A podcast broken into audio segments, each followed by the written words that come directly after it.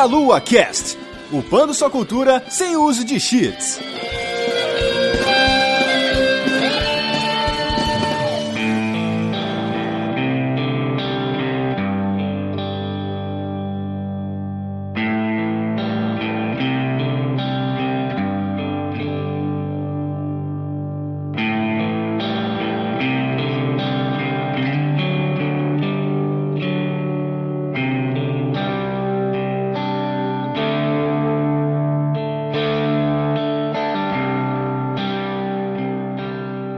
Saudações, queridos ouvintes. Está começando mais um Meia-Lua-Cast. Eu sou Renato Seveniani e estou aqui com o Manuel. Esse definitivamente não foi o ano do Fallout. Não, não foi o ano do Fallout. Fallout parou lá em 1976, acho.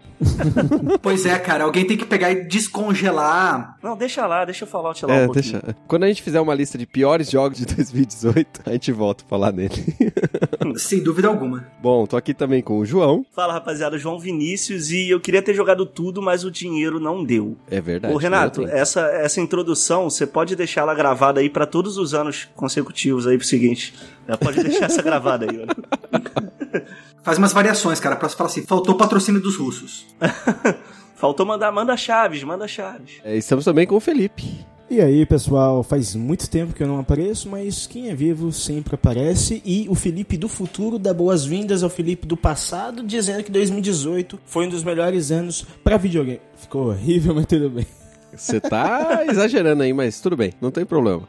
Viajante do tempo. Bom, gente, acho que vocês já entenderam que a gente vai falar aqui dos melhores jogos de 2018, né? A gente aqui juntou um grande número de pessoas, né? Pessoas de alto garbo e elegância e delícia, para que pudessem votar e escolher aí seus joguinhos do ano. A gente fez aí uma votação, cada um escolhia três joguinhos, tinha pontuação. O primeiro jogo que a pessoa votasse ganhava cinco pontos, o terceiro, o segundo ganhava três pontos e o terceiro ganhava um ponto. E aí, nessa salada louca, né? De votações e pontuações, a gente decidiu aqui, né? Como detentores da verdade e os únicos que merecem respeito sobre qual é a lista de jogos do, do ano de 2018, né? Sem dúvida. Então a gente decidiu que os 10 melhores são esses que a gente vai falar e ponto, tá bom? É, não adianta chorar. Esquece o The Game Awards. É, sem Game Award, sem é, o prêmio da GDC, sem prêmio da- das revistas especializadas, não tem essa, essa palhaçada não. Aqui é o prêmio da Le- delícia. Lembrando que a nossa verdade é a verdade absoluta, né? Diga-se de passagem. Sim, de- ab- absolutíssima. Na internet é assim. Internet é isso, internet é Se isso. tá na internet é porque é verdade e aceita que dói menos. Exato. Se tá no meia-lua é mais verdade ainda. É, Isso, depois aí. dessa lista, todas as dúvidas vão ser sanadas, né? E então a, a discussão acaba por aqui. É Essa lista e definitiva e pronto, acabou. Exato. Sacanagens à parte, esse é o primeiro programa de 2019, né? Iniciamos aqui a nossa jornada por esse ano que esperamos ser glorioso, já que os três primeiros vão chegar na pancada, né? E a gente falará isso no cast da semana que vem. Eu queria só aproveitar aqui esse início e agradecer a todos os, os votantes desse prêmio maravilhoso, prêmio Delícia 2018. Temos o nosso time do Meia Lua, obviamente, né? Os aqui é, gravando e os demais participantes e colaboradores e qualquer nome que você queira dar pro time que a gente tem aqui, do time delicioso. Nós tivemos a abertura para que os padrinhos do Meia Lua pudessem votar. Então, se você quiser votar em 2019, qual vai ser o melhor jogo de 2019, já fique esperto aí, porque a gente vai passar pros padrinhos votarem de novo. Como a votação foi feita na última semana do ano passado e a primeira semana desse ano, para que todo mundo tivesse tempo para jogar o que desse para jogar, é, não teve muita gente que conseguiu, né, tá atenta ali aos e-mails, alguns e-mails não chegaram e tal, não sei o que, mas tudo bem, tudo bem, tivemos um quórum bom aí. Obrigado então a Carolina, ao Felipe, ao Lucas Mussabagri, porque ele não coloca o próprio nome na, na lista, e ao Rodrigo, os padrinhos que votaram aqui, nos ajudaram a escolher os melhores jogos de 2018. Gostaria de agradecer os amigos Ângelo Mota do meu Nintendo, Matheus dos Santos, Teteus, Delícia, Amil do Densetsu Games, o Ricardo Ciosi, lá do, do canal Ciosi do Anniversary agora, o Silvio Dias, que é do Game Lodge, e o Wagner Waka, que é lá do Bonus Stage e também do canal Tech, né? Eles ajudaram a gente aí também. É, se vocês que são nossos amigos receberam a, a planilha lá para votação, esqueceram, não deu tempo, não viram, etc., não se preocupem, a gente agradece mesmo assim. Se você não recebeu por qualquer motivo, me desculpe, porque eu posso ter esquecido. Em 2019 já estejam preparados todos, porque a gente vai perguntar para vocês e queremos mais de 200 votos diferentes aqui para a gente poder eleger os melhores jogos de 2019. Certo, pessoal? Certo. Bom, e aí a gente já fez essa introdução, então nós vamos para os nossos recadinhos.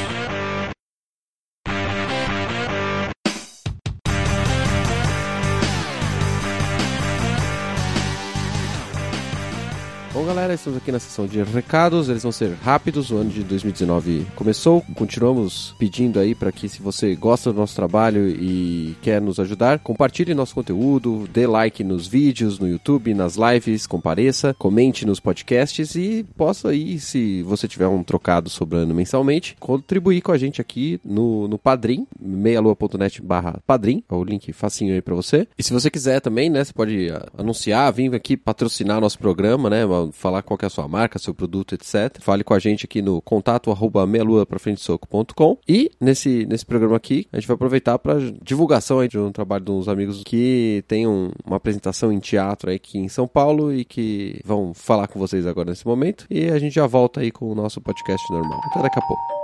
Olá, ouvintes. Eu sou o Beto. Eu sou o Rafa e nós somos psicólogos e mentalistas. E a gente tá aqui para convidar você para vir assistir o nosso espetáculo Inconscientemente. É uma mistura de psicologia, ilusionismo e bom humor. A gente vai tentar adivinhar o que você tá pensando. A gente vai tentar prever o que você vai decidir. E a gente vai até tentar fazer você pensar se você faz as suas escolhas ou se pode ser influenciado. Tudo isso ao vivo, sempre com uma plateia diferente. Se quiser conhecer mais, veja nossos vídeos no YouTube, no canal Inconscientemente. E se quiser ver tudo isso ao vivo, a gente vai estar no Teatro Vira da Lata, sempre aos sábados. Para conferir as datas, horários e comprar o seu ingresso online, é só você visitar o nosso site inconscientemente.com.br. Repetindo, inconscientemente.com.br.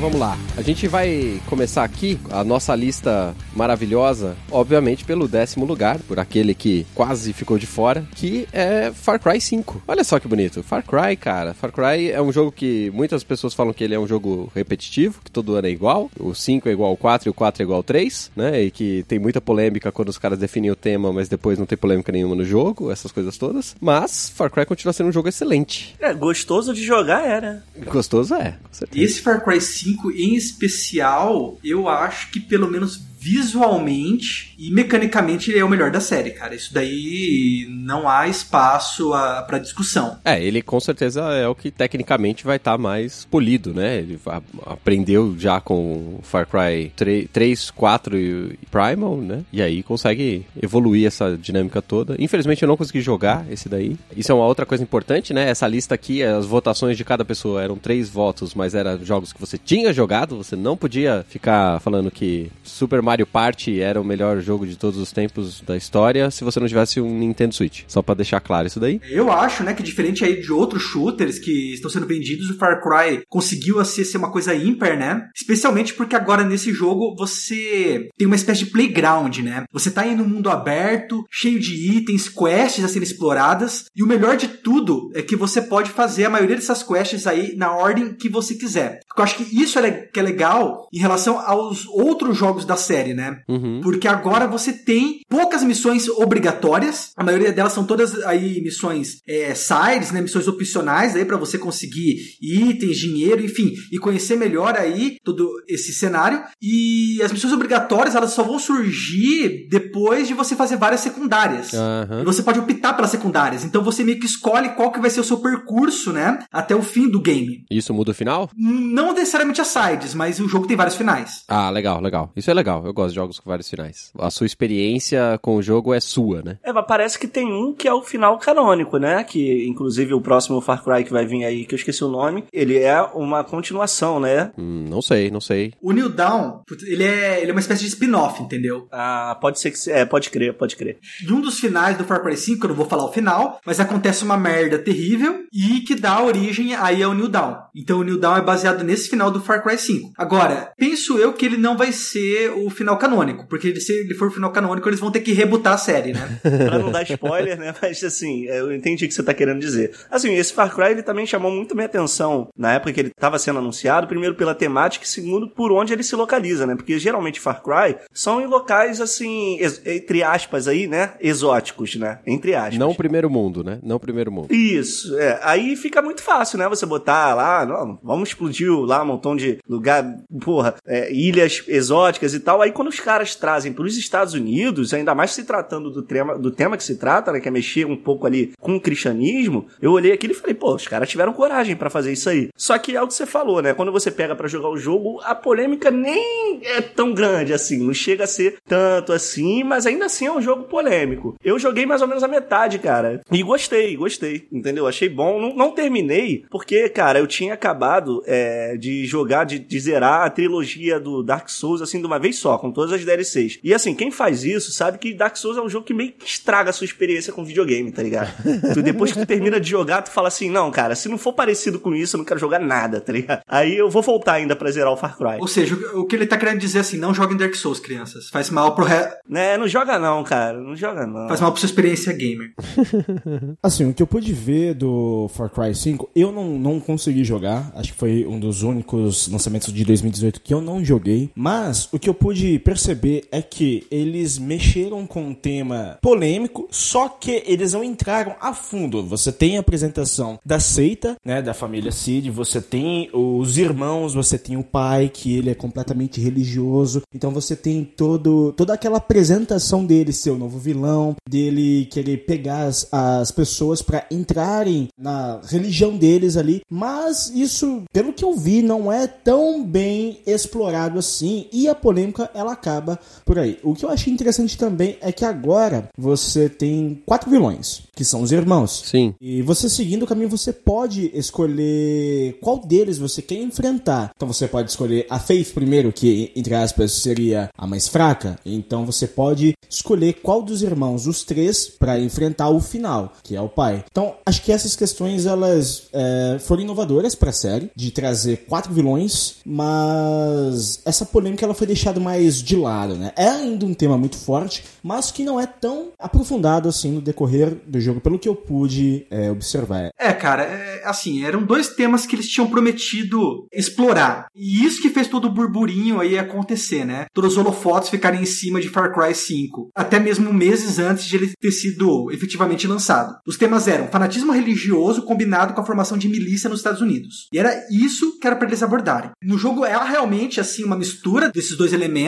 Eles basearam bastante o jogo aí naquele caso, né, que chama de Cerco de Waco, que realmente aconteceu nos Estados Unidos. Sim. Muito sinistro. É que foi, que foi uma coisa louca aí que aconteceu no início dos anos 90, né? Uma seita muito louca que envolvia é, armas e isolamento, né, dos seus membros lá no, num rancho. E a Narcóticos pegou e começou a suspeitar que os caras estavam com drogas e com porte de armas e resolveu invadir o lugar, né? E no final aconteceu, assim, uma troca de tiros violenta que acabou com a morte de tanto de policiais e militares quanto de pessoas dessa seita, né, que chamava Ramo Davidiniano. Inclusive, né, o chefe final do jogo, né, o líder da seita dentro do Far Cry 5 é muito parecido com o líder da seita dos Davidinianos, né, que chamava David Koresh. E questões como relacionamento dentro da seita, que é algo complicado, né? Sim. que falavam lá que o David Koresh lá, ele, ele tinha que ter a noite de núpcias com cada uma das mulheres de cada um dos membros, né? Antes de eles se casarem. Sim. Então, questões como essa que seriam legais de serem abordadas, seriam polêmicas, elas não foram abordadas. É, quando a gente entrevistou o, o Bertrand da Ubisoft, lá na, na BGS, a gente perguntou pra ele, né, sobre a, a polêmica e tal, não sei o quê. Ele falou, cara, só tem polêmica se você for um criminoso. É uma boa resposta. Sim. A gente não tá falando mal da religião, a gente não tá falando mal não sei o quê, a gente tá falando mal do crime. Quando você tá fazendo crime, a gente pode falar mal de você, né? Acho que pode, né? Perfeito.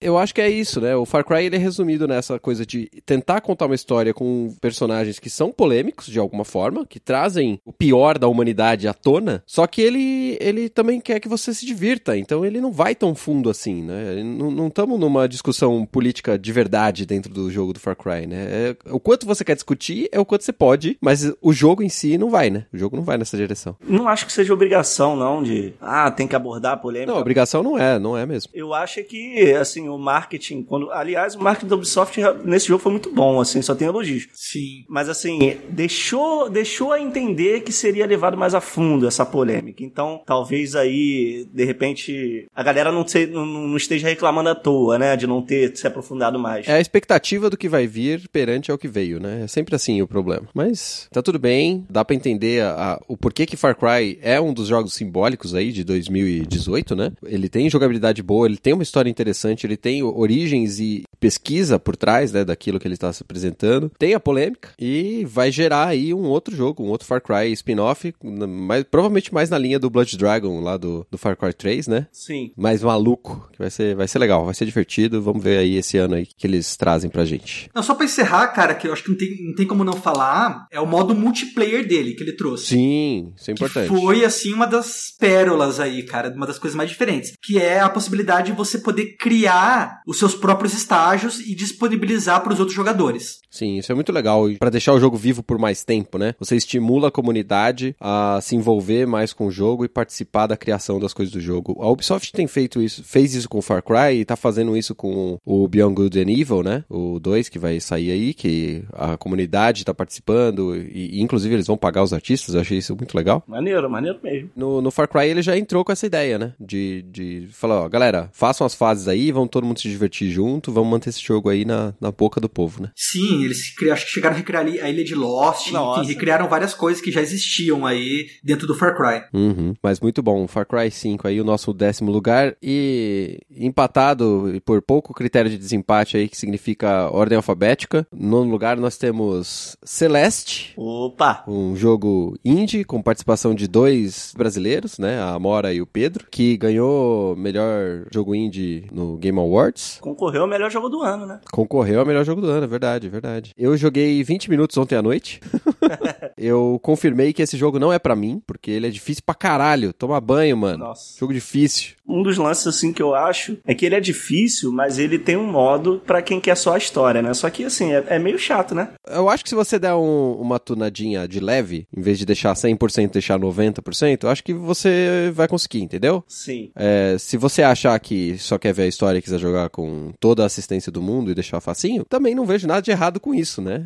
Eu acho que você aproveita o jogo do jeito que você quiser. Mas eu concordo que vai perder um pouco da graça, né? É, foi muito inteligente deles de colocarem essa opção. Eu não sei se estava no lançamento. Tava no lançamento essa opção? Tá, desde sempre, tá? Tá assim. Então, ótimo. Foi, foi- eles sabiam que o que eles estavam fazendo ali era difícil e que tinha uma história incrível por trás. Então falou, pô, vamos deixar todo mundo aproveitar. Só que o problema é pra quem tem toque, que nem eu, que eu, eu tô jogando, eu tô quase no final do jogo, e eu tenho toque de tipo assim, eu não consigo colocar. Pega um jogo tipo Dark Souls, que é muito difícil. Aham. Eu agradeço muito que não tem como mudar a dificuldade do jogo, saca? Porque eu fico muito agoniado, cara. E aí eu tô jogando e tá sendo horrível pra mim. O jogo é maravilhoso, só que eu fico tentando passar horas ali da parada, fico muito nervoso. Eu acho que quando eu terminar vou achar o melhor jogo do mundo, mas por enquanto tá sendo sofrível conseguir acompanhar. Eu sou muito burrinho pra puzzle, cara. Eu tô sofrendo muito. E eu tenho e esse toque não me deixa olhar na internet, roubar, fazer nada, tá? Eu tenho que, eu tenho que vencer o desafio, sacou? Mas isso é legal também, porque é recompensador. Sim, sim, é. Quando você consegue é ótimo. Mas isso aí você tá falando de chegar no final do jogo no modo normal, né? Você ainda não foi no, no cenário B e C, né? Cara, eu não vou nem fazer isso. E nem pegar todos os morangos, né? Não, não, não, não vou fazer isso. Malandro, esse jogo eu acho uma outra coisa interessante é o seguinte: ele pode ser um jogo infinito, né? Porque ele é muito difícil. Ele tem. Cada mapa lá, ele tem três versões, se eu não me engano. Eu não, não olhei direito se são todos, mas bo- boa parte do jogo, pelo menos, eu tenho certeza que tem três versões, é, tipo lado B e lado C. E você ainda tem o esquema de catar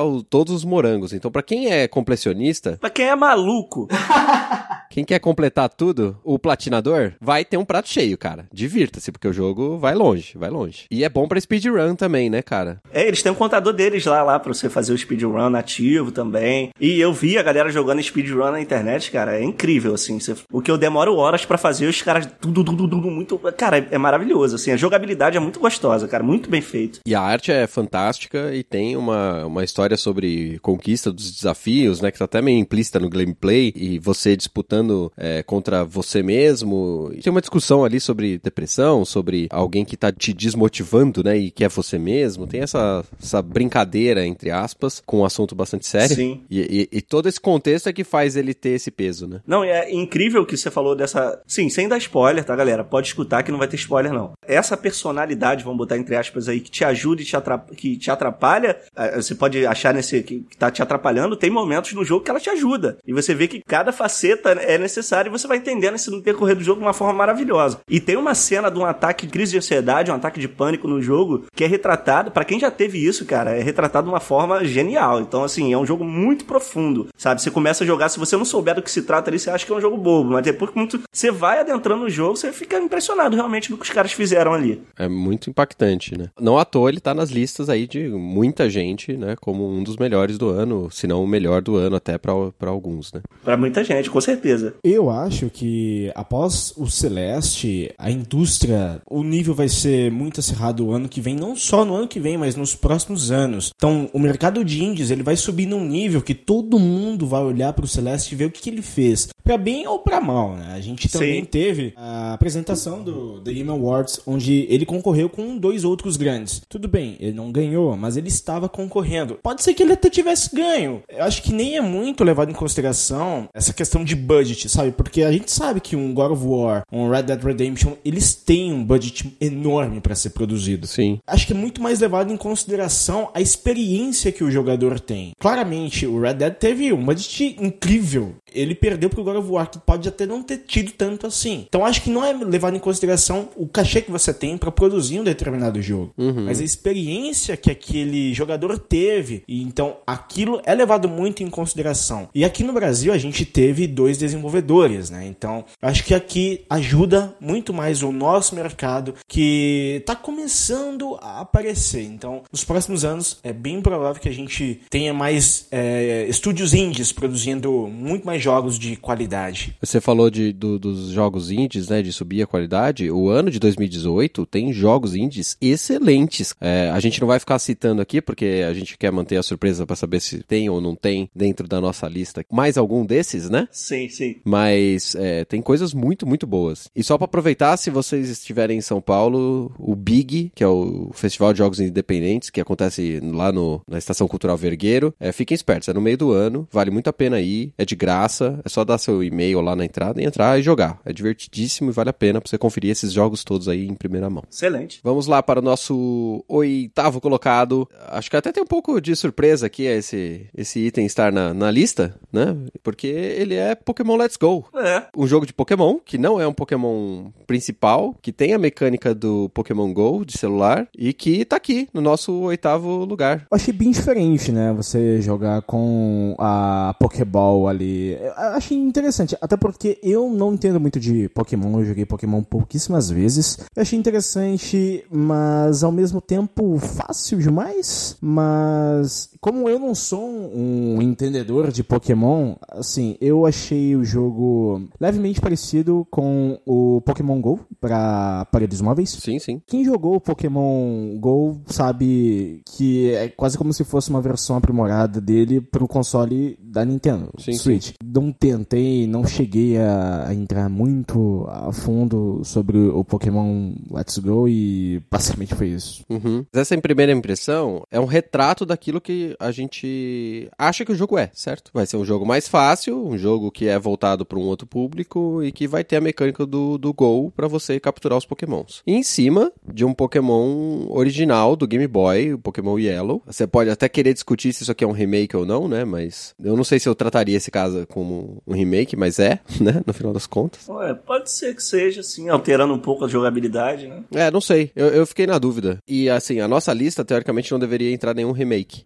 Então, eu estou considerando que Pokémon Let's Go não é um remake propriamente dito. Por mais que ele tenha coisas muito parecidas. Eu também não diria que é, não. Eu joguei na época do, no Game Boy, joguei muito Pokémon, assim. E o lance eu escutei em algum podcast, pra não falar que eu tô copiando, não sei se foi no jogabilidade, se foi no Reload, eu não lembro. E eles falaram uma coisa que eu achei muito interessante, então vou trazer pra cá. Desculpa não lembrar quem foi. Que isso é uma estratégia da Nintendo, né, galera? Porque assim, eles estão pegando esse público aí do Pokémon GO, apresentando um Pokémon, entre aspas, light, e o Pokémon, nos moldes do Pokémon que a gente conhece, vai ser lançado ainda pro Switch, sendo que eles já apresentaram mais ou menos do que se trata e a galera vai comprar também. Quem não, quem não tá acostumado a jogar, vai falar, pô, gostei do, do Let's Go, comprar esse também. O Pokémon, por ser Pokémon, ele já rende muito dinheiro, porque a marca é muito forte, né? Sim. A indústria do Pokémon, é- ela atrai jogadores que jogam cartas, jogadores que são dos jogos mais antigos, jogadores do, do Pokémon o Go, agora para aparelhos móveis, e que atraiu também o Let's Go. Por mais que você é, goste de determinado estilo de jogo de Pokémon, você vai tentar pelo menos conhecer, para saber se você vai gostar ou não, mas você vai conhecer porque você já, já gosta daquele universo, você já foi introduzido àquilo. Sim. Você já sabe do que se trata. Então, a pessoa ela vai comprar, ou pelo menos ela vai ver, pra pensar assim: olha, eu já conheço, mas talvez eu goste e consuma um- algo novo de algo que eu já conheço, entende? Perfeito. Por ser Pokémon, já, já vale muito a pena e já vende por si só. Tá, eu, eu não ia falar nada, mas eu tô tão cansado de vocês falarem de história de parece remaster que eu vou falar. Fiquei revoltado aqui. Fala aí. Meu espírito treinador pegou e imergiu aqui junto com a cerveja.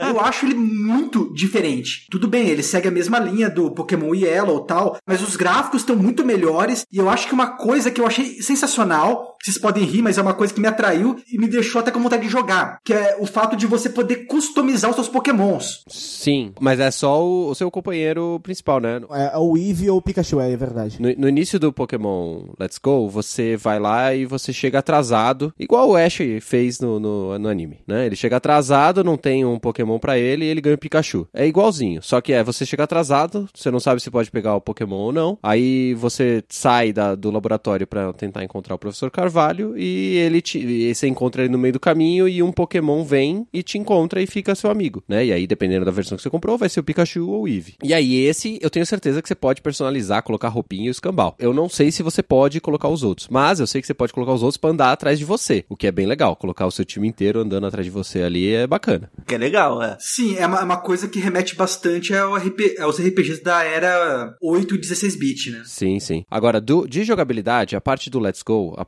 é, eu joguei poucas horas, assim, sei lá, dois ginásios, né? E eu acho que esse argumento, né, de falar, ah, ficou mais fácil, sinceramente, eu acho que isso é bom. Porque a- é a parte mais chata do Pokémon, é você ficar passando na, no- na graminha pra pegar Pokémon, entendeu? Ficar lá repetindo, repetindo, repetindo. É um grinding do JRPG que, infelizmente, por mais que eu adore JRPG, ele não cabe muito mais no estilo de jogo que as pessoas querem jogar. Então, acelerar isso e dar experiência pra todos os Pokémons que estão no seu time, pra que eles evoluam mais rápido, faz com que você aproveite a história de uma forma mais divertida. Se você quiser ficar catando um monte de Pokémon, você pega, senão você não pega. E você anda e o jogo é mais bonito, é mais legal, tem todas as animações, etc. Tem várias características padrão de Pokémon, né, de levar o Pokémon no Poké Center para no hospital lá pra poder recuperar, comprar item, mas ele é mais facilitado nesse ponto. Mas pra quem gosta do, do competitivo, eu não acho que tenha sido facilitado. Eu não acho que vai ter um campeonato Pokémon VGC de Let's Go, né? Mas daria pra fazer, né? Você tem lá como subir e ver, como ver os status dos Pokémons. É, Ainda tem a, a estrutura do pedra, papel, tesoura, né? Que é importantíssima no negócio. Mesmo o- a questão de você trazer os Pokémons do Go pro Let's Go, de transferir os que você já capturou, ainda tem a limitação do level. Se você for um cara level muito baixo, você não pode usar o, level- o Pokémon de level alto. É, são todas coisas que já tem no Pokémon e que estão ali. Eu acho que não dá pra diminuir o Pokémon Let's Go porque ele tem a mecânica de captura do Go, sabe? Eu acho que isso é é uma coisa muito pequena dentro do jogo pra gente ficar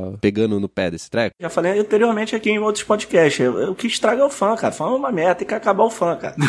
Exatamente. E assim, a gente tá falando aqui de Pokémon e a gente nem vai se esticar muito porque a gente tem um podcast só sobre Pokémon Let's Go com um monte de especialistas, certo? Gente que joga Pokémon milhares de gerações, joga todo dia por várias horas, joga competitivo, etc. Então vocês vão lá no, na nossa lista de podcasts e escutem esse aí se vocês quiserem saber mais sobre o Pokémon Let's Go. Muito bom, por sinal. Muito bom, por sinal, o podcast. Eu não sou fã de Pokémon e curti pra caramba, cara. Eu, depois de ouvir o podcast, eu fiquei com vontade de aprender a jogar Pokémon, cara. Mas até o momento eu não. É, não entra nesse balde aí, velho. É viciante o bagulho. Cuidado. É, a preguiça ainda não deixou, mas eu, te- eu tive vontade. Eu realmente eu admito, eu tive vontade. Isso que eu ia falar, eu, eu peguei o não ouvir exatamente pra mim não me tornar esse craqueiro treinador, que eu me treinaria se eu ouvisse. Melhor não. Vamos, em vez de caçar pokémons, vamos caçar outros tipos de monstros, porque o número 7 é Monster Hunter World, da Capcom. Sim! Polemicamente venceu no Game Awards como melhor RPG. Há muitas controvérsias nessa decisão. Nossa. Eu joguei um pouco, o Manuel jogou extensamente, ele vai falar aí mais um, mais um pouquinho. Eu achei um jogão, assim, não é o meu estilo de jogo. É outro jogo que os fãs têm razão pra curtir ele e se divertir e fazer raid com os amigos, etc. E manda ver, Manuel.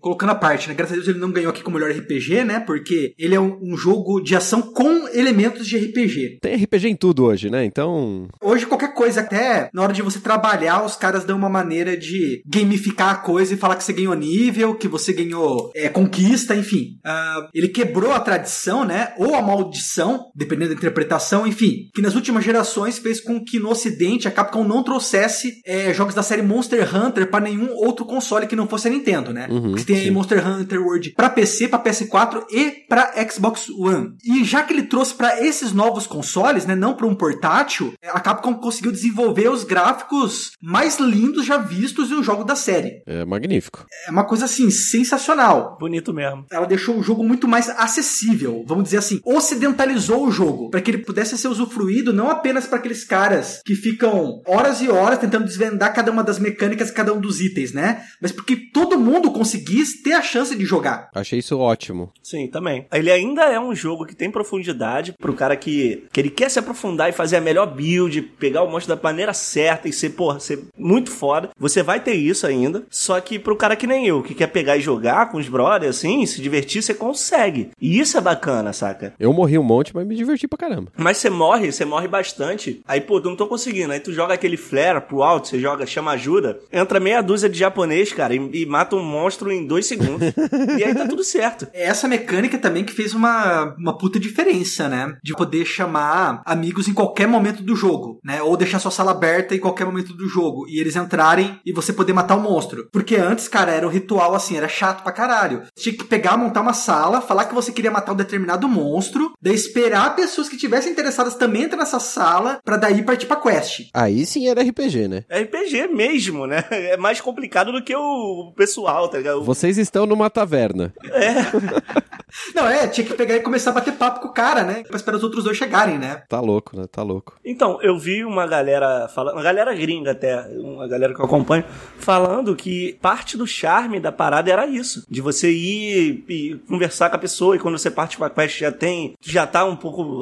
Vocês querem o mesmo ob- objetivo e tal. Tem gente que reclamou desse jogo ficar mais dinâmico, né? Sim, os fãs machitas reclamaram bastante. Principalmente porque no começo do jogo a dificuldade é baixa. Da metade, né, pro fim, e principalmente agora que no final, aí, com as várias DLCs, várias quests aí que eles vão colocando, o jogo tá difícil. Uhum. É, é uma crítica aí meio injusta. E outra coisa, cara, eu acho que os tempos mudaram desde que o Monster Hunter pegou e foi lançado. Hoje, se você quer bater papo com o pessoal, você entra no Discord. Inclusive, você pode entrar no Discord do Meia Lua aí pra bater papo com a gente e tal. E a gente conversa com você Sim, sim. sabe? Inclusive sobre o game. Ou você entra, sei lá, numa comunidade, num grupo específico do Facebook pra conversar sobre ele. Você não precisa mais ficar esperando o cara chegar na tua sala. Sim. Perfeito, E cara. o que, que vocês acharam dessas adições é, passadas do Monster Hunter? Eles colocaram um crossover, né, de Horizon Zero Dawn para usuários de PlayStation 4. Recentemente foi anunciado que vai ter também um com The Witcher, que você vai poder jogar com o Geralt. Cara, eu, eu acho isso muito interessante, porque é uma forma de chamar mais atenção pro jogo. A gente tá colocando mais conteúdo, eles estão investindo mais. O que você achou, Manuel, dessas adições? E do, do conteúdo que ainda foi anunciado que tá vindo pro Monster Hunter World esse ano de 2019. Realmente, o Monster Hunter, é, muitas pessoas conheciam pelo nome, mas poucas pessoas tinham jogado de fato. Desde o Monster Hunter 3 Ultimate, esses crossovers já aconteciam. Só que geralmente eles se limitavam a personagens da Capcom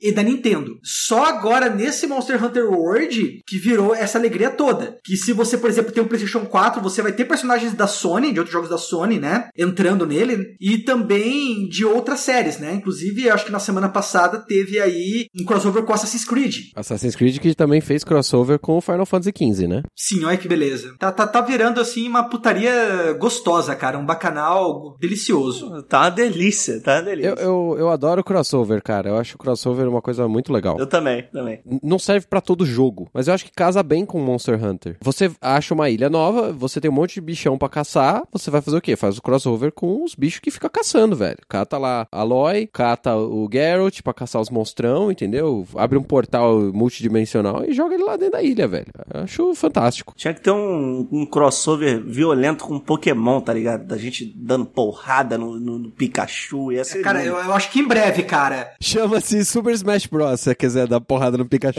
É, é verdade. Exatamente. Já- já se, tem, se o. Hatchel já foi pra lá, agora o que tá faltando é vir algum Pokémon pro Monster Hunter. E eu acho que isso não vai demorar muito, não. Coloca um Charizard pra você caçar e, e estripar ele, acho que a Pokémon Company não vai gostar muito, não.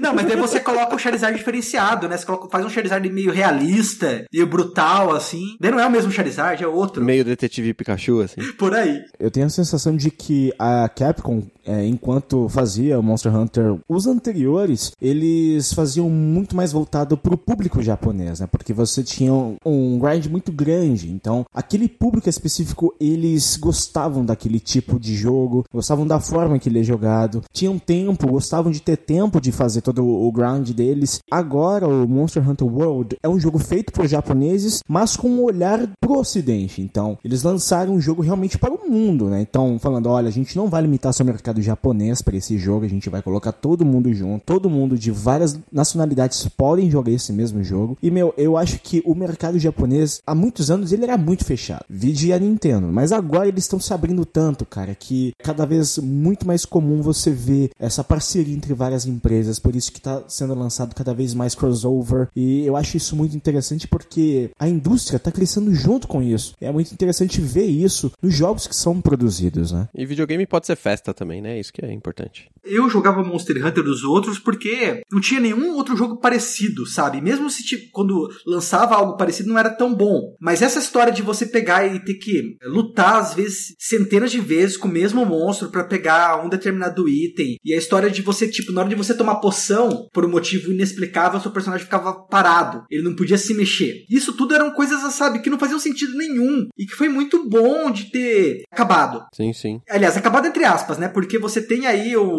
o Monster Hunter Generation Ultimate pro Switch. Então, se você quiser jogar é, algo é, mais desafiador, mais tradicional em relação ao Monster Hunter, você pode para ele. Mas você também tem a opção daí dos consoles, outros consoles da nova geração, né? Do PC, do PS4, do Xbox One, jogar uma coisa mais simples, que porém também é desafiadora. Só que ela é desafiadora que ela tem uma curva de aprendizado mais compatível com você. Você vai sentir o desafio mais lá perto do final, onde era para sentir. Esse ano vai ser lançada uma expansão do Monster Hunter World, que é o Iceborne, e ele vai trazer, né, o rank de dificuldade que a gente chama de G-Rank. Porque assim, no Monster Hunter tem três níveis de dificuldade. Tem o nível low, né, o high e o G. O G é o mais desafiador, entendeu? E geralmente vem com a expansão. E daí quem realmente tá interessado no desafio e tem Monster Hunter World vai poder também é, acessar isso. Sei lá, cara, eu acho que não, não tem um motivo assim para ser um fã cheater e desgostar do game. É, opções não faltam, né? Cabe você decidir o que é melhor pra você. Sim. Muito bem.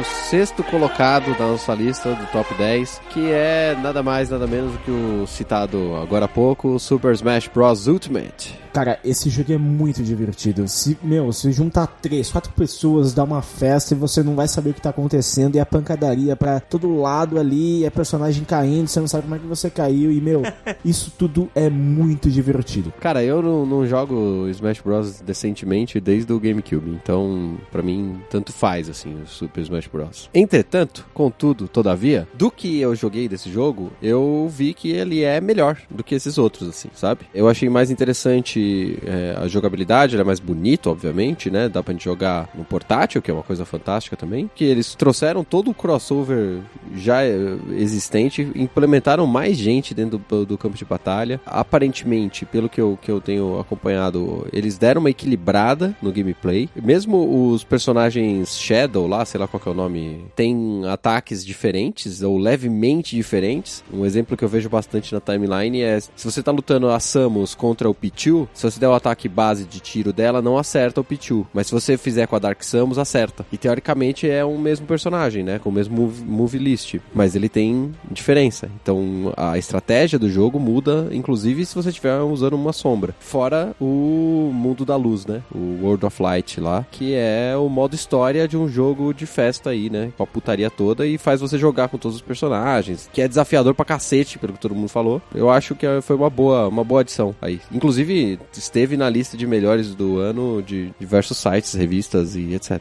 Né? Ah, diversos veículos listaram ele como sendo um dos melhores, apesar dele ter sido lançado já no finalzinho do ano. Smash Bros. no geral é um, são jogos muito aguardados. Quando eles saem, meu, é motivo de festa, porque você pegar o seu personagem preferido ali, da franquia que você gosta, e você poder bater em outros caras, meu, é muito divertido. Eu, particularmente, eu não sou um jogador assíduo de jogo de luta. Eu gostei mais da dos companheiros, dos meus amigos que estavam jogando comigo, todo mundo se divertindo lá, apesar de eu ter perdido todas as vezes quando a gente jogou lá a convite da Nintendo, os cenários, eles destroem, assim, cara, é muito legal, é muito legal. Então você tem que usar de estratégia, porque esse jogo tá meio levado pro competitivo, mas ao mesmo tempo que você usa estratégia, você tem muito que estratégia ali, porque o objetivo final é derrubar o seu personagem adversário. É festa doidado, que não acaba nunca, e com personagens incríveis das suas franquias preferidas. É um jogão. Eu, sinceramente, eu não gosto muito das mecânicas do Smash Bros. Mas o número de personagens, cara, que esse jogo tem, o número de crossovers que esse jogo tem, que foi prometido o personagem de todos os Smash Bros anteriores, né? Tem, tem tudo. Cara, é muito personagem, cara. E você tem personagem do Castlevania, entre outras séries. Isso é um atrativo, mesmo que a pessoa não goste das mecânicas, cara. Teve gente que comprou o Super Smash Bros. só pelo anúncio do Joker do Persona 5 no jogo. E o Joker é DLC, não chegou ainda. Não, mas, mas eu sou um desses, cara. Ainda mais você tem, Então, esse é o nível da você coisa. tem personagem do Castlevania, cara. É uma coisa sensacional. Quando tiver 20 dólares, eu compro.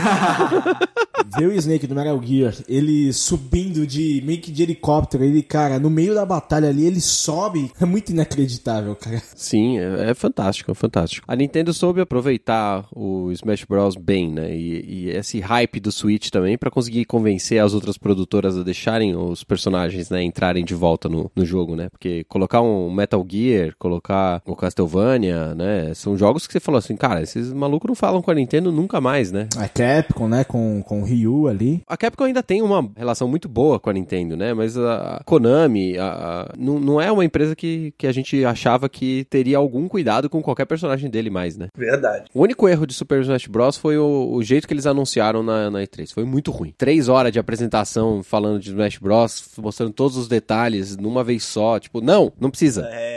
Calma.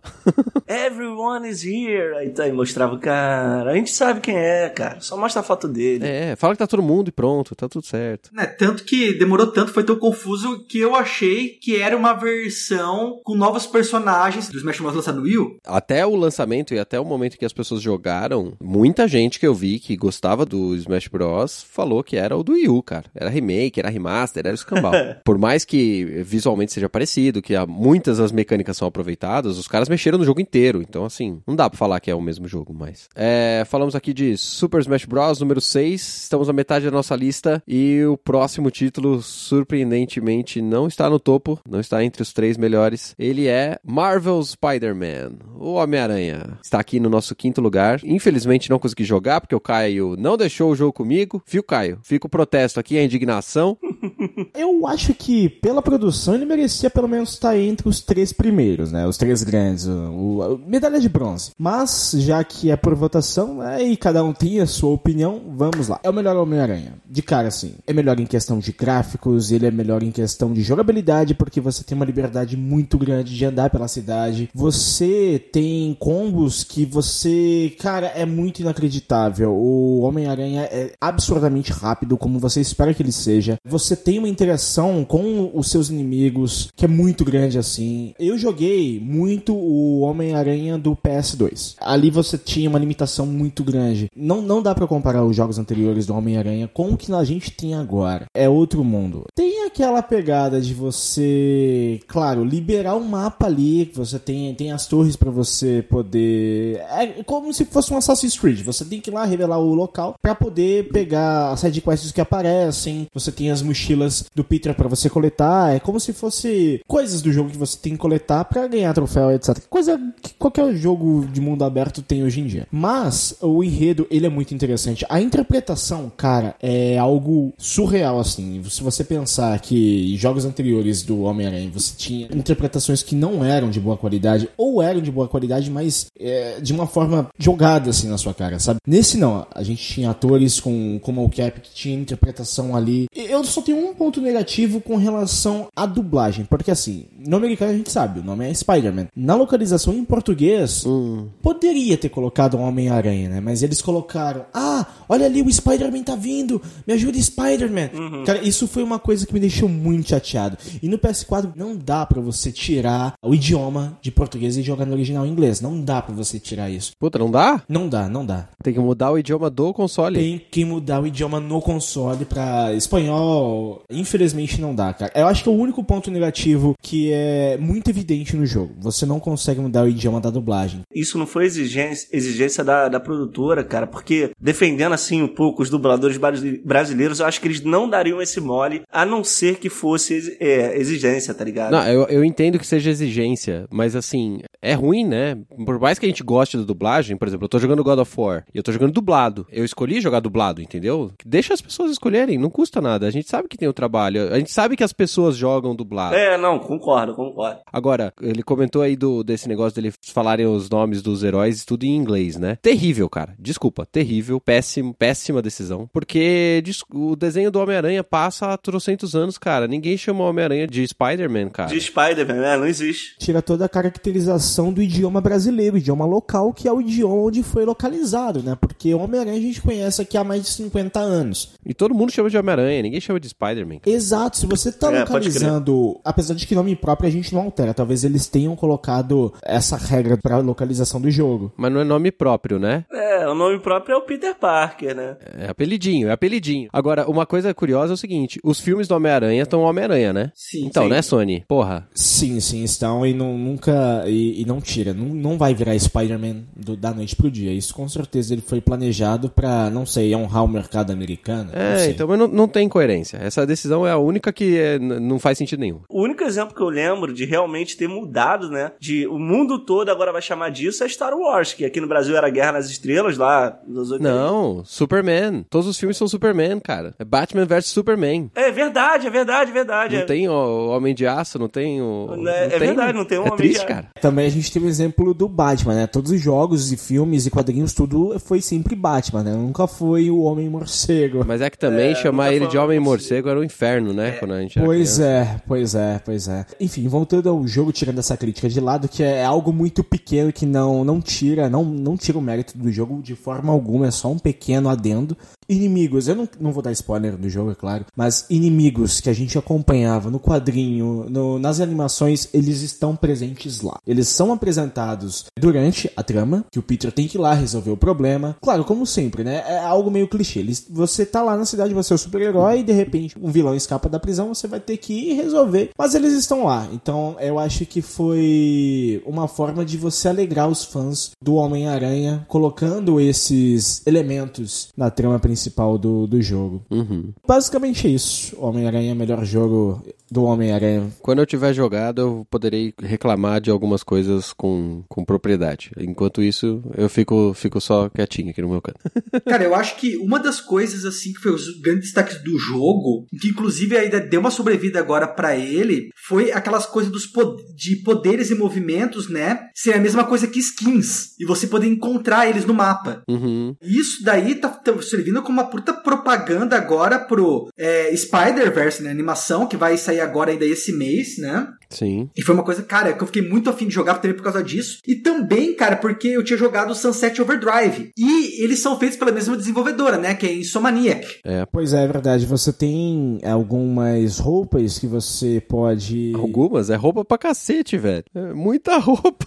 Exato, exato. Você tem roupas, você tem roupas que você pode colocar e cada uma te dá um status, um status diferentes, né? Você tem roupa que você consegue, é, tipo aquela do Homem de Homem, Homem de Ferro que você acaba ganhando no filme, que você acaba resistindo mais dano porque no começo, cara, ele é muito frágil. Ele é, ele é rápido, mas se pegar, morreu, cara. É muito É um simples. absurdo, né? Desculpa. É um absurdo o Homem-Aranha ser frágil.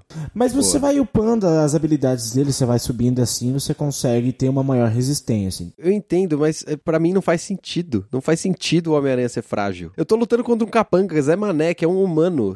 Se ele não for o, o Montanha lá do Game of Thrones, cara, o Homem-Aranha tem que dar um tapinha, um peteleco e o bicho morrer. Exa e ele, ele é, um, é um moleque de. Não vou arriscar que ele deve ter menos de 1,80 e consegue levantar cara de 2,20 metros e 20 com um braço só, É o né? poder da aranha, cara. A aranha levando várias vezes o próprio peso. Não, o Homem-Aranha é fortíssimo. Sim, exato. Mas por que que faria ele ser muito sensível? Se você leva três golpes assim, você já morreu. É, não faz sentido, não faz Não sentido. sei, cara. Eu piso na aranha ela morre. Mas enfim, Mas tiro, se ele toma tiro, faz sentido, tá? Se ele toma tiro cair, faz sentido. Dentro do, do- de tudo que o Homem-Aranha é, faz sentido. É, ele não é a prova de bala, pelo menos isso. Isso ele não é, isso não é. E, cara, me fica uma questão na mente, assim, que eu fico louco da vida, cara. A Insomaniac, ela fez um jogo exclusivo pro Xbox One. Por que que a Microsoft largou da Insomaniac e deixou ela fazer o exclusivo agora pra Sony? É, se sem uma IP, ela já fez um jogo que foi um dos melhores exclusivos do Xbox One, agora com o Homem-Aranha ela fez uma coisa, assim, que é- vai ficar memorável, cara, que vai marcar essa geração. Sim. A Microsoft errou muito no começo da geração do Xbox One, né? É. E isso tá cobrando preço aí, né? De ter pouco menos da metade de consoles vendidos do, do PlayStation 4. Isso tá, tá aí, né? E, enfim, e vamos ver aí quais vão ser os próximos passos da Insomaniac. Mas o Spider-Man, pra mim, por enquanto, ele foi a melhor coisa que a Insomaniac lançou até agora. Sem sombra de dúvida. Você falou aí de jogo exclusivo do Xbox. É, na nossa votação aqui só teve em 15 lugar o Forza Horizon 4. Tenho que dizer que eu não joguei esse, então eu não teria nem chance de votar nele, mas se ele for tão bom quanto o Forza Horizon 3, ele merece. Porque é muito bom. Forza Horizon é muito bom. Mas a gente não vai ficar falando de Forza Horizon porque ele tá fora da lista.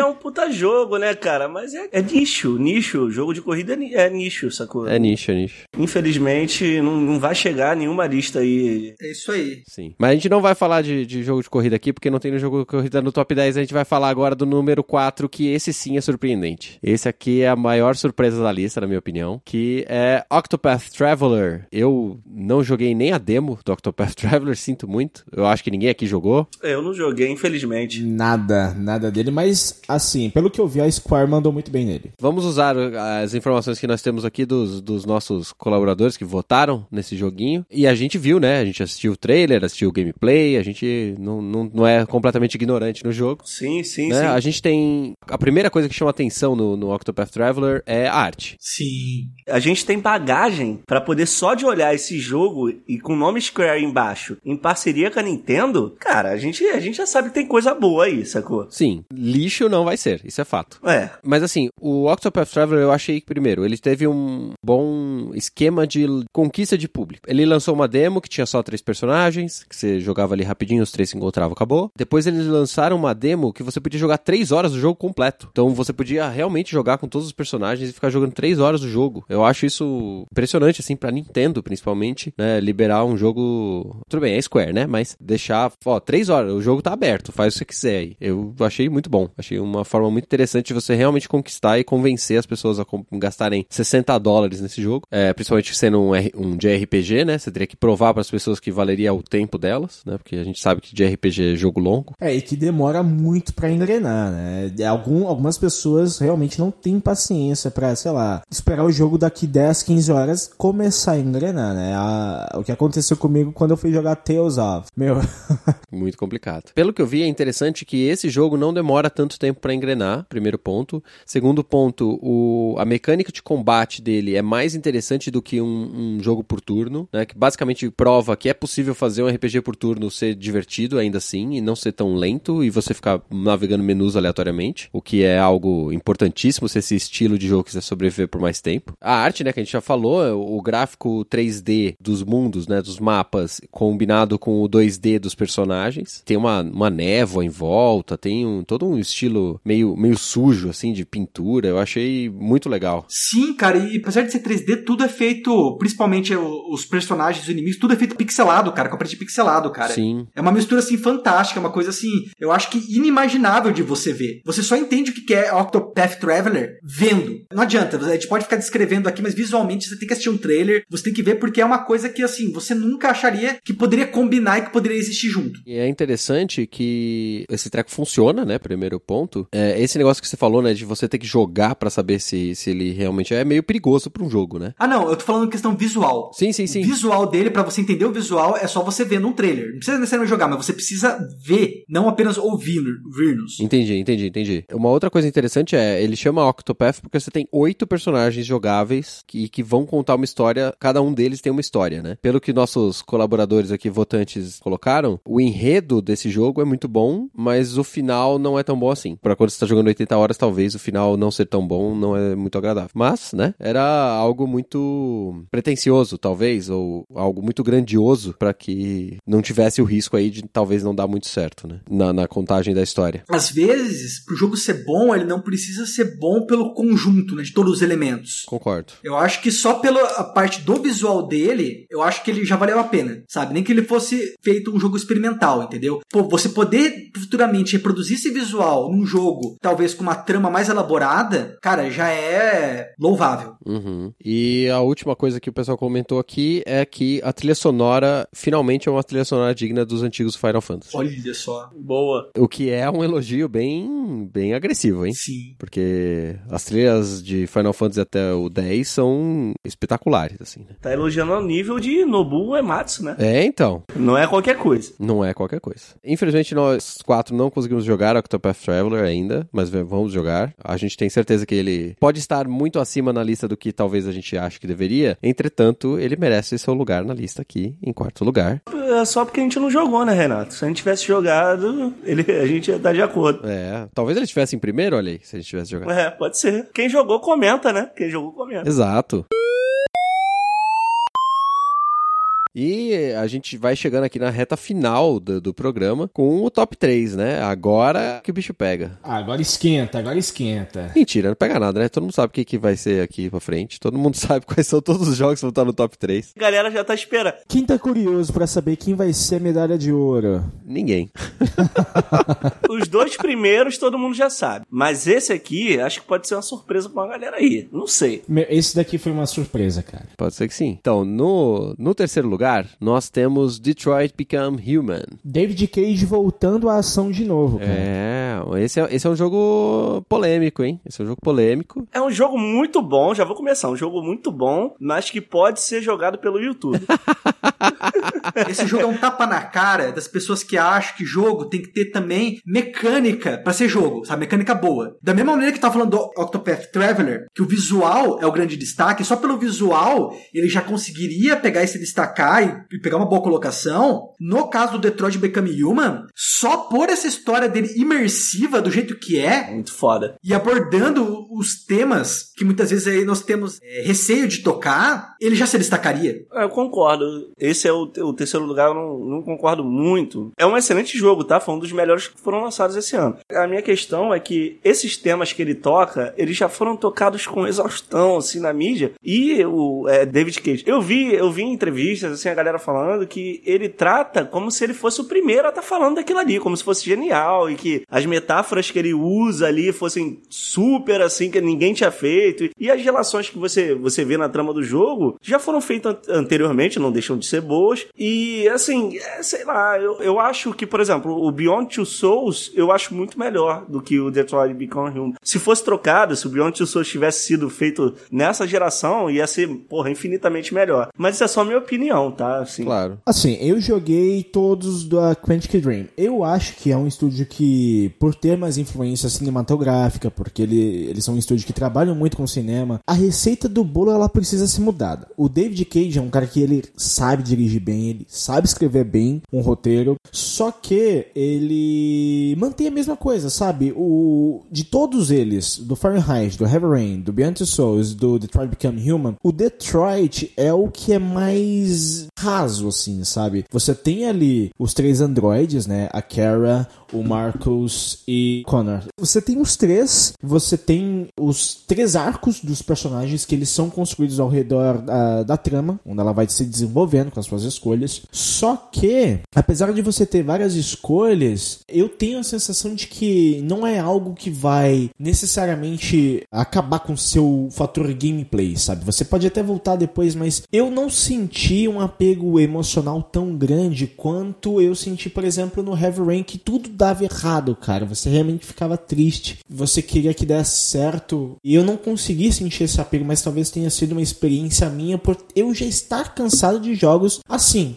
Então eu acho que a Quantic Dream, ela deve rever o, o que, que eles querem como, como desenvolvedor, como estúdio próprio, sabe? Porque tá cansando. Eu não sei se o David Cage, ele faria... Ele não é dono do estúdio? É, Ele é o diretor, né? Ele quem escreve e faz o roteiro de todas as obras da Quantic Dream. Então, tem que demitir esse cara, é isso que você tá falando. Não, não, que isso. Não, Eu ele é, o, que- ele é o gênio da parada. Porque o único Ele- jeito do, do- desse treco mudar é se sair ele, cara. Eu acho que seria uma boa ele, sei lá, ele viajar pra tentar ter inspiração de uma outra coisa, porque seria interessante a Quantic Dream com a qualidade que eles têm, o motor gráfico que eles têm, fazendo uma outra coisa, sabe? Se reinventar. Eles podiam se inspirar, talvez, em videogame, talvez. talvez. Pois é, eles querem muito, meu, construir uma experiência cinematográfica pra um videogame. Isso já tá cansando. Eles poderiam pegar, por exemplo, a Guerrilla como exemplo, que fazia que o Zone, meu, eles se reinventaram e fizeram uma coisa enorme. Fizeram Horizon Zero Dawn. Se eles fizerem uma outra coisa com a qualidade que eles têm, com o roteirista excelente que eles possuem, cara, pode ter certeza que seria coisa boa. Mas essa receita de bolo já tá, tá saturada. Eles deviam pegar o exemplo da Telltale aí, né, cara, e, e dar uma olhadinha, né? É. Fazer a mesma coisa sempre, né?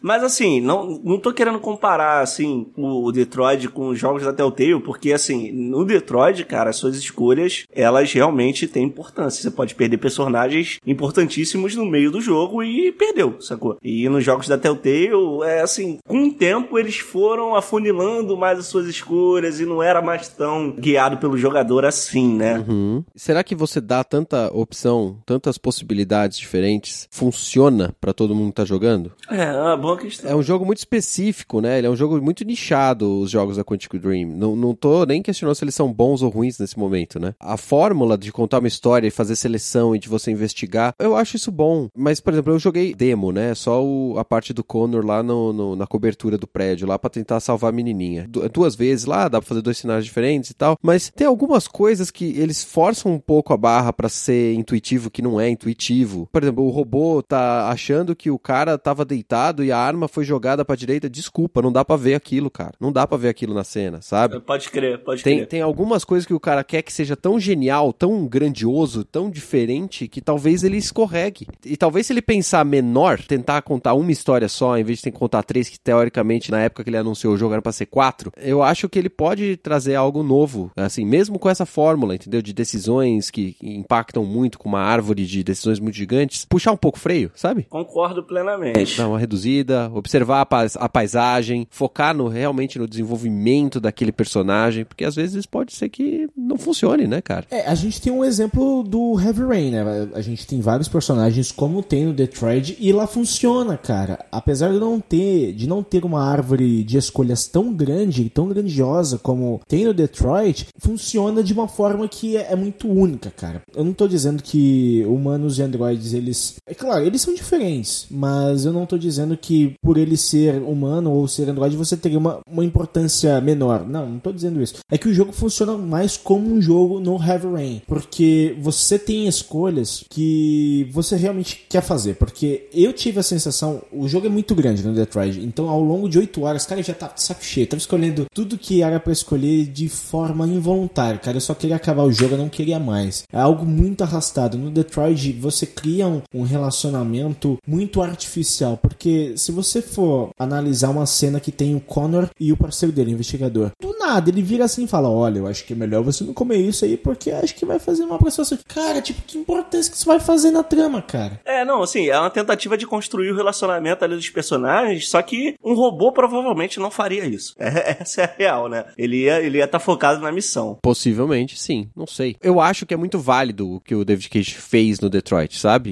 E tentar explorar três linhas históricas que teoricamente se juntam, etc. Eu ouvi podcasts com spoilers soltos, assim, e eu não vou dar o spoiler aqui, mas na linha da história da, da menina, qual que é o nome dela? Kara da Kara, tem uma reviravolta no final dela, dessa história, que se você considerar o começo, não faz o menor sentido, entendeu? E, e, o cara precisa escrever esse papel, colocar aquela árvore toda ali no papel e falar assim, mano, isso aqui, essa decisão aqui faz sentido dentro desse escopo? Porque se eu tomar a decisão errada aqui, tudo isso daqui vai pro cacete. Exato, você chega nesse momento do jogo, do final de escolher, durante o jogo você teve tanto cuidado que chega no final e você, puta, eu joguei tudo no lixo, não valeu de nada para mim, cara. Porque eu não tive uma experiência boa o final que ela teve não foi aquele que eu esperava e acabou, sabe? Você pode até voltar para escolher uma outra linha de diálogo, uma outra linha na árvore ali de escolhas, mas você tá tão cansado depois de 15 horas que você não quer mais jogar, cara. Foi essa sensação que eu tive. É um jogo muito exaustivo. Não digo em questão de, de ser muito longo, mas em questão de escolhas, cara, porque é muita escolha que você escolhe, mas você não tem ali um apego sentimental ou você só tá fazendo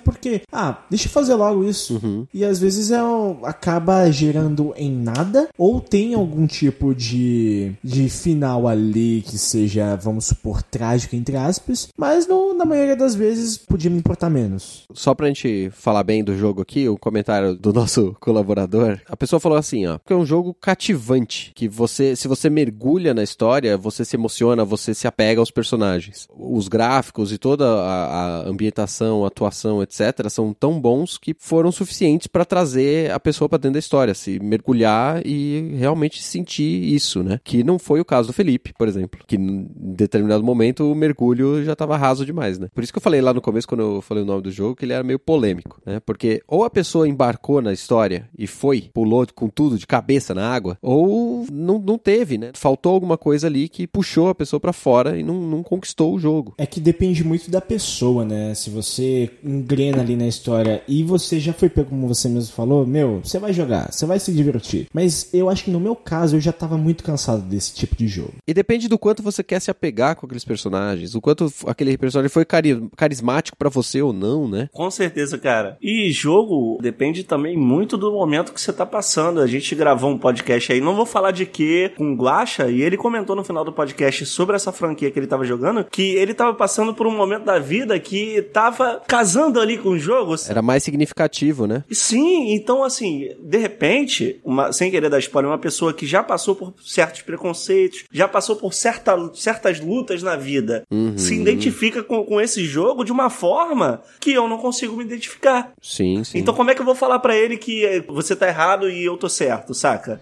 Não, é, não tem jogo, errado e certo a mídia, né? Não tem. Exatamente. A não ser aqui. Aqui essa lista tá certa. É, essa lista tá obviamente certa. A gente, nós quatro estamos falando, nós estamos errados, inclusive, tá, gente? Ou seja, o que eles quiseram dizer é que esse jogo é pra você de humanas, tá? Se não for de humanas, cara, não é pra você não.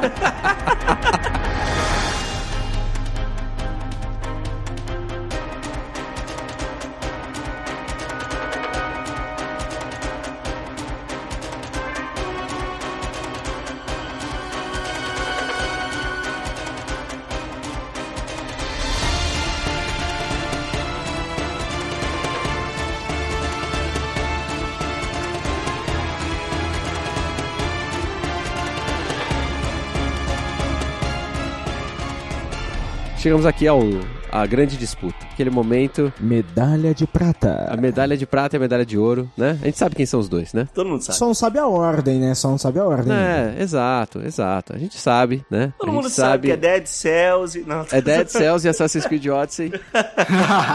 Parabéns. É, o o segundo colocado, que não é o primeiro, sinto muito, gente. Vocês quiseram andar a cavalo, quiseram passear. Sinto muito, sinto muito, mas vocês perderam. Red Dead Redemption 2 é o segundo, porque ele é o 2, certo? Ele é o segundo colocado. Esse aí não é o GTA de cavalo? Que a galera fala aí, o GTA de cavalo? É o GTA onde você observa a bola do cavalo diminuir e aumentar dependendo se é verão ou inverno, Que delícia. né? Você não começa a falar mal não, hein, cara. Você não começa a falar mal de Red Dead não. E agora eu joguei, hein? Agora pode falar, né? Começa você então, começa você.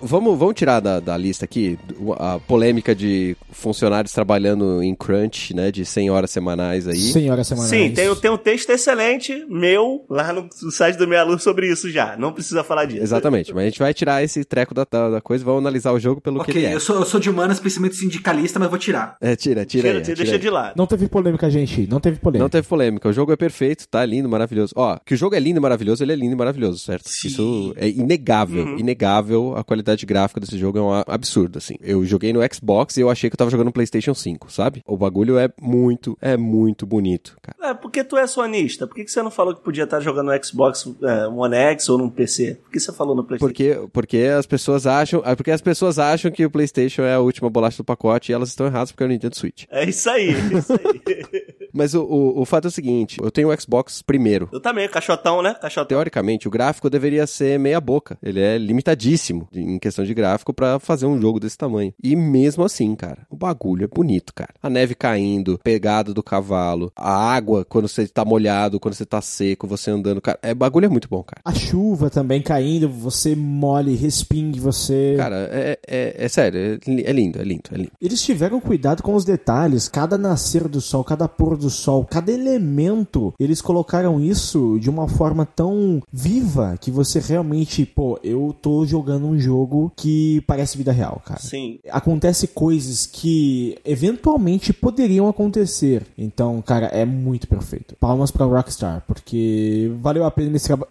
Não, não vou entrar nisso não. Deixa pra lá. É, valeu a pena, tipo, chicote, né? Mas enfim. Não vale a pena, mas é, é, podia, podia ficar um ano a mais e fazer tranquilo. Mas né, não Isso. vamos meio. Renato Sim. falou tudo. Sério, agora eu quero falar que ele é ruim, mas você não vai me deixar, João. Não vou, não consigo, cara, não consigo, porque assim, Então fala porque ele é bom. questão de detalhes, assim, cara, eu, eu, eu não sei nem como, come- como eu começo a falar, porque Narrativa, fala da narrativa. O que, que você achou da narrativa? muita gente diz que demora a engatar. E eu até posso concordar com essa galera, mas a questão é a seguinte: vocês têm que entender que isso não é um GTA de cavalo. Não é, não é. Justo. pra galera que foi vendido que era isso, mano, vocês não olharam os trailers, tá ligado? As três primeiras horas não são GTA de cavalo, isso eu tenho certeza. três, nada. Às seis, cara.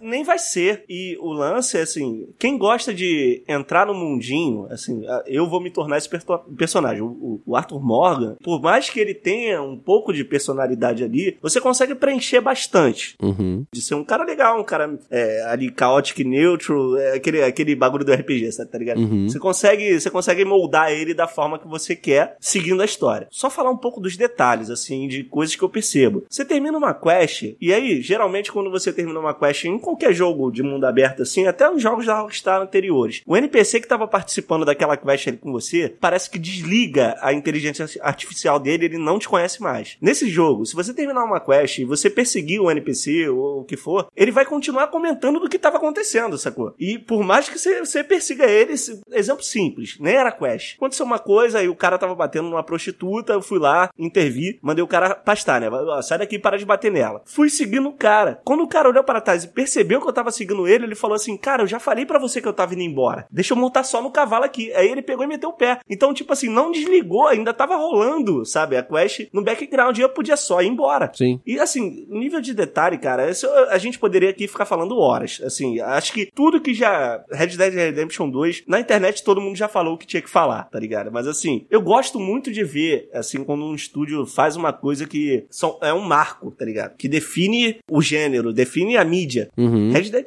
cara, é uma parada que você olha e fala, cara, eu escutei um podcast, acho que foi do 99 Vidas, acho que foi o Evandro, Evandro de Feitas que falou. Esse jogo nem é saudável, cara, a da gente ter como jogador e como indústria, porque a gente vai olhar pra frente e vai falar, cara, jogo de mundo aberto, e aí, como é que vai ser agora? pra onde a gente vai? Mas não foi feito assim com GTA, cara? GTA fez isso. cara. É, pode crer, né? O GTA ainda vende até hoje, cara. Vai sair o 6 do GTA V ainda tá vendendo.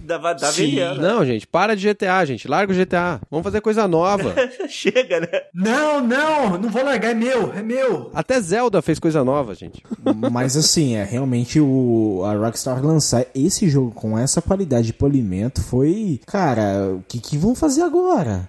Não a Rockstar, mas tipo, como que vão criar mundo aberto agora? Porque não tem como, cara. Chama Breath of the Wild, já lançou ano passado. Sim. É a outra forma de fazer, entendeu? Não tô falando que é melhor ou pior, é a outra forma. Eu acho que é isso que a gente tem que ver de jogo. A gente fica enchendo o saco falando que Red Dead é, é o, é o GTA de cavalo, e o primeiro até é muito mais do que esse segundo, mas muito da estrutura do que é o GTA definiu o mundo aberto. Não tem como. E, e como foi a Rockstar que definiu, ela não consegue escapar 100% daquilo. É- é- ela tá definindo qualidade, polimento, etc. Com certeza tá. Mas ela ainda tá presa. Ainda precisa ter o acampamento, precisa ter o lugarzinho onde o cara volta todas as vezes. É, será que o cara não podia ser um nômade? Dá pra dar uma soltada de mão? Leve, que seja. É assim, eu não sou desenvolvedor, sabe?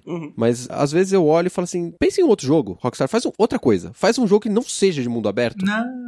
Eu acho que os jogos da Rockstar eles têm um sucesso tão grande que eles estão jogando, eles estão atuando em área safe, sabe? Sim. Eu acho que o pensamento deles é: vamos fazer o melhor jogo que a gente puder, com aquilo que a gente sabe de melhor, mas não vamos arriscar 100% da coisa. Vamos fazer algo legal, que todo mundo goste, mas vamos fazer com aquelas nossas artimanhas. Não vamos colocar nada muito espalhafatoso, porque é águas novas, a gente não sabe até onde a gente pode mergulhar. E custa muito caro, né, cara? É muito dinheiro. É muito dinheiro. Foram quantos anos de desenvolvimento dessa porra? Seis anos? Oito anos. Oito anos. Mano, oito anos, cara, pra você arriscar jogar fora? Oito anos? Não vai, né, cara? E falando, assim, já que é, vamos criticar um pouco, é, A gente tem que criticar porque ele é Ainda- o segundo, certo? o primeiro a gente sim, só vai sim, falar sim, bem. sim. Não pode falar mal do primeiro, cara. É o primeiro.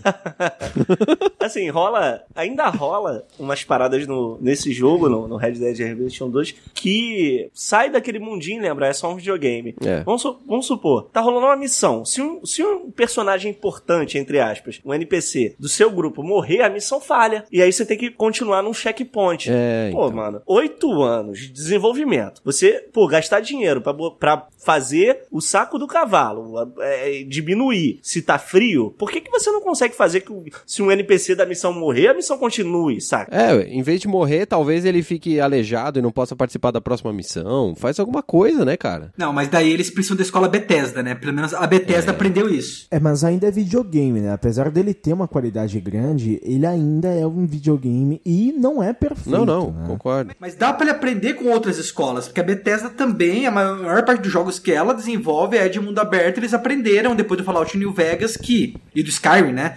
Que NPC, Companion morre, entendeu? Ele levanta de novo depois de alguns segundos, porque ele não pode morrer, porque se ele morrer, fodeu a quest toda. Mas ó, esse negócio do morrer, eu tava, eu tava jogando lá e aí você vai invadir o quintal lá do, do- da gangue inimiga lá dos Pinkertons, né? E aí você você entra lá, tal, não sei o quê. Mano, eu não sabia nem de onde tava vindo o tiro, de repente meu colega morreu, acabou a missão, eu não sabia nem o que tava acontecendo, cara. Mano, o que que tá acontecendo aqui? E assim, é, eu mexi na configuração de mira e eu achei a, a mira muito ruim, assim. Inicialmente eu achei o combate meio travado demais, assim. É, tudo bem, não, não, não quero Gears of War, tá? Não tô falando que eu vou querer Gears of War aqui. Mas faltou alguma coisa ali pra ele deixar o combate mais. é, talvez seja porque lá no final, no- mais pra frente, né? Depois você passa os tutoriais, você des- desbloqueia a árvore de habilidades e você tem aquela mira muito louca que você dá três tiros na cabeça de todo mundo e o cara nem viu o tempo passar, né? É, Cara, acho que você já tinha isso. Acho que Eu só não tinha, soube é usar, é isso? É, eu acho que já até rolava. Mas é, é assim, são, mas são coisas pequenas, né? A gente tá pegando nitpicking aqui. A gente tá falando coisas. mas que irritam, né, cara? São coisas que irritam quando você tá jogando. Mas eu acho que assim, é, desenvolvedores de mundo aberto, no geral, elas não focam no combate. Essa é a verdade, entendeu? Skyrim não foca no combate, Fallout não foca no combate, GTA não foca no combate e Red Dead Redemption não é exceção. Sim. Posso só mais uma, uma crítica aqui, só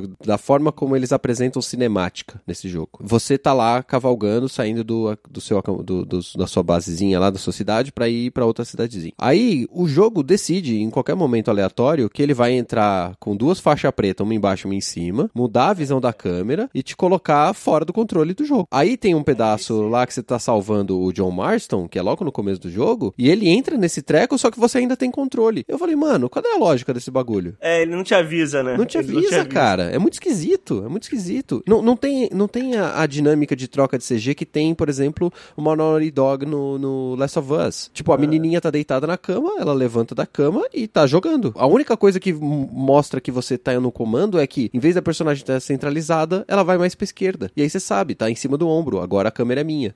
Essa- São coisas que eu acho que eles falaram assim, cara, a gente vai fazer o bagulho mais cinematográfico possível, vai ficar incrível. Com esse visual aqui vai todo mundo ficar babando. Mas, amigo, eu, eu ainda quero jogar. Eu não preciso entrar numa cinemática só pra atravessar o riachinho pra você me colocar a câmera do outro lado, sabe? E isso é, é proposital, é direção É, artística é. do jogo. Uhum. Eu concordo com você que, que é confuso.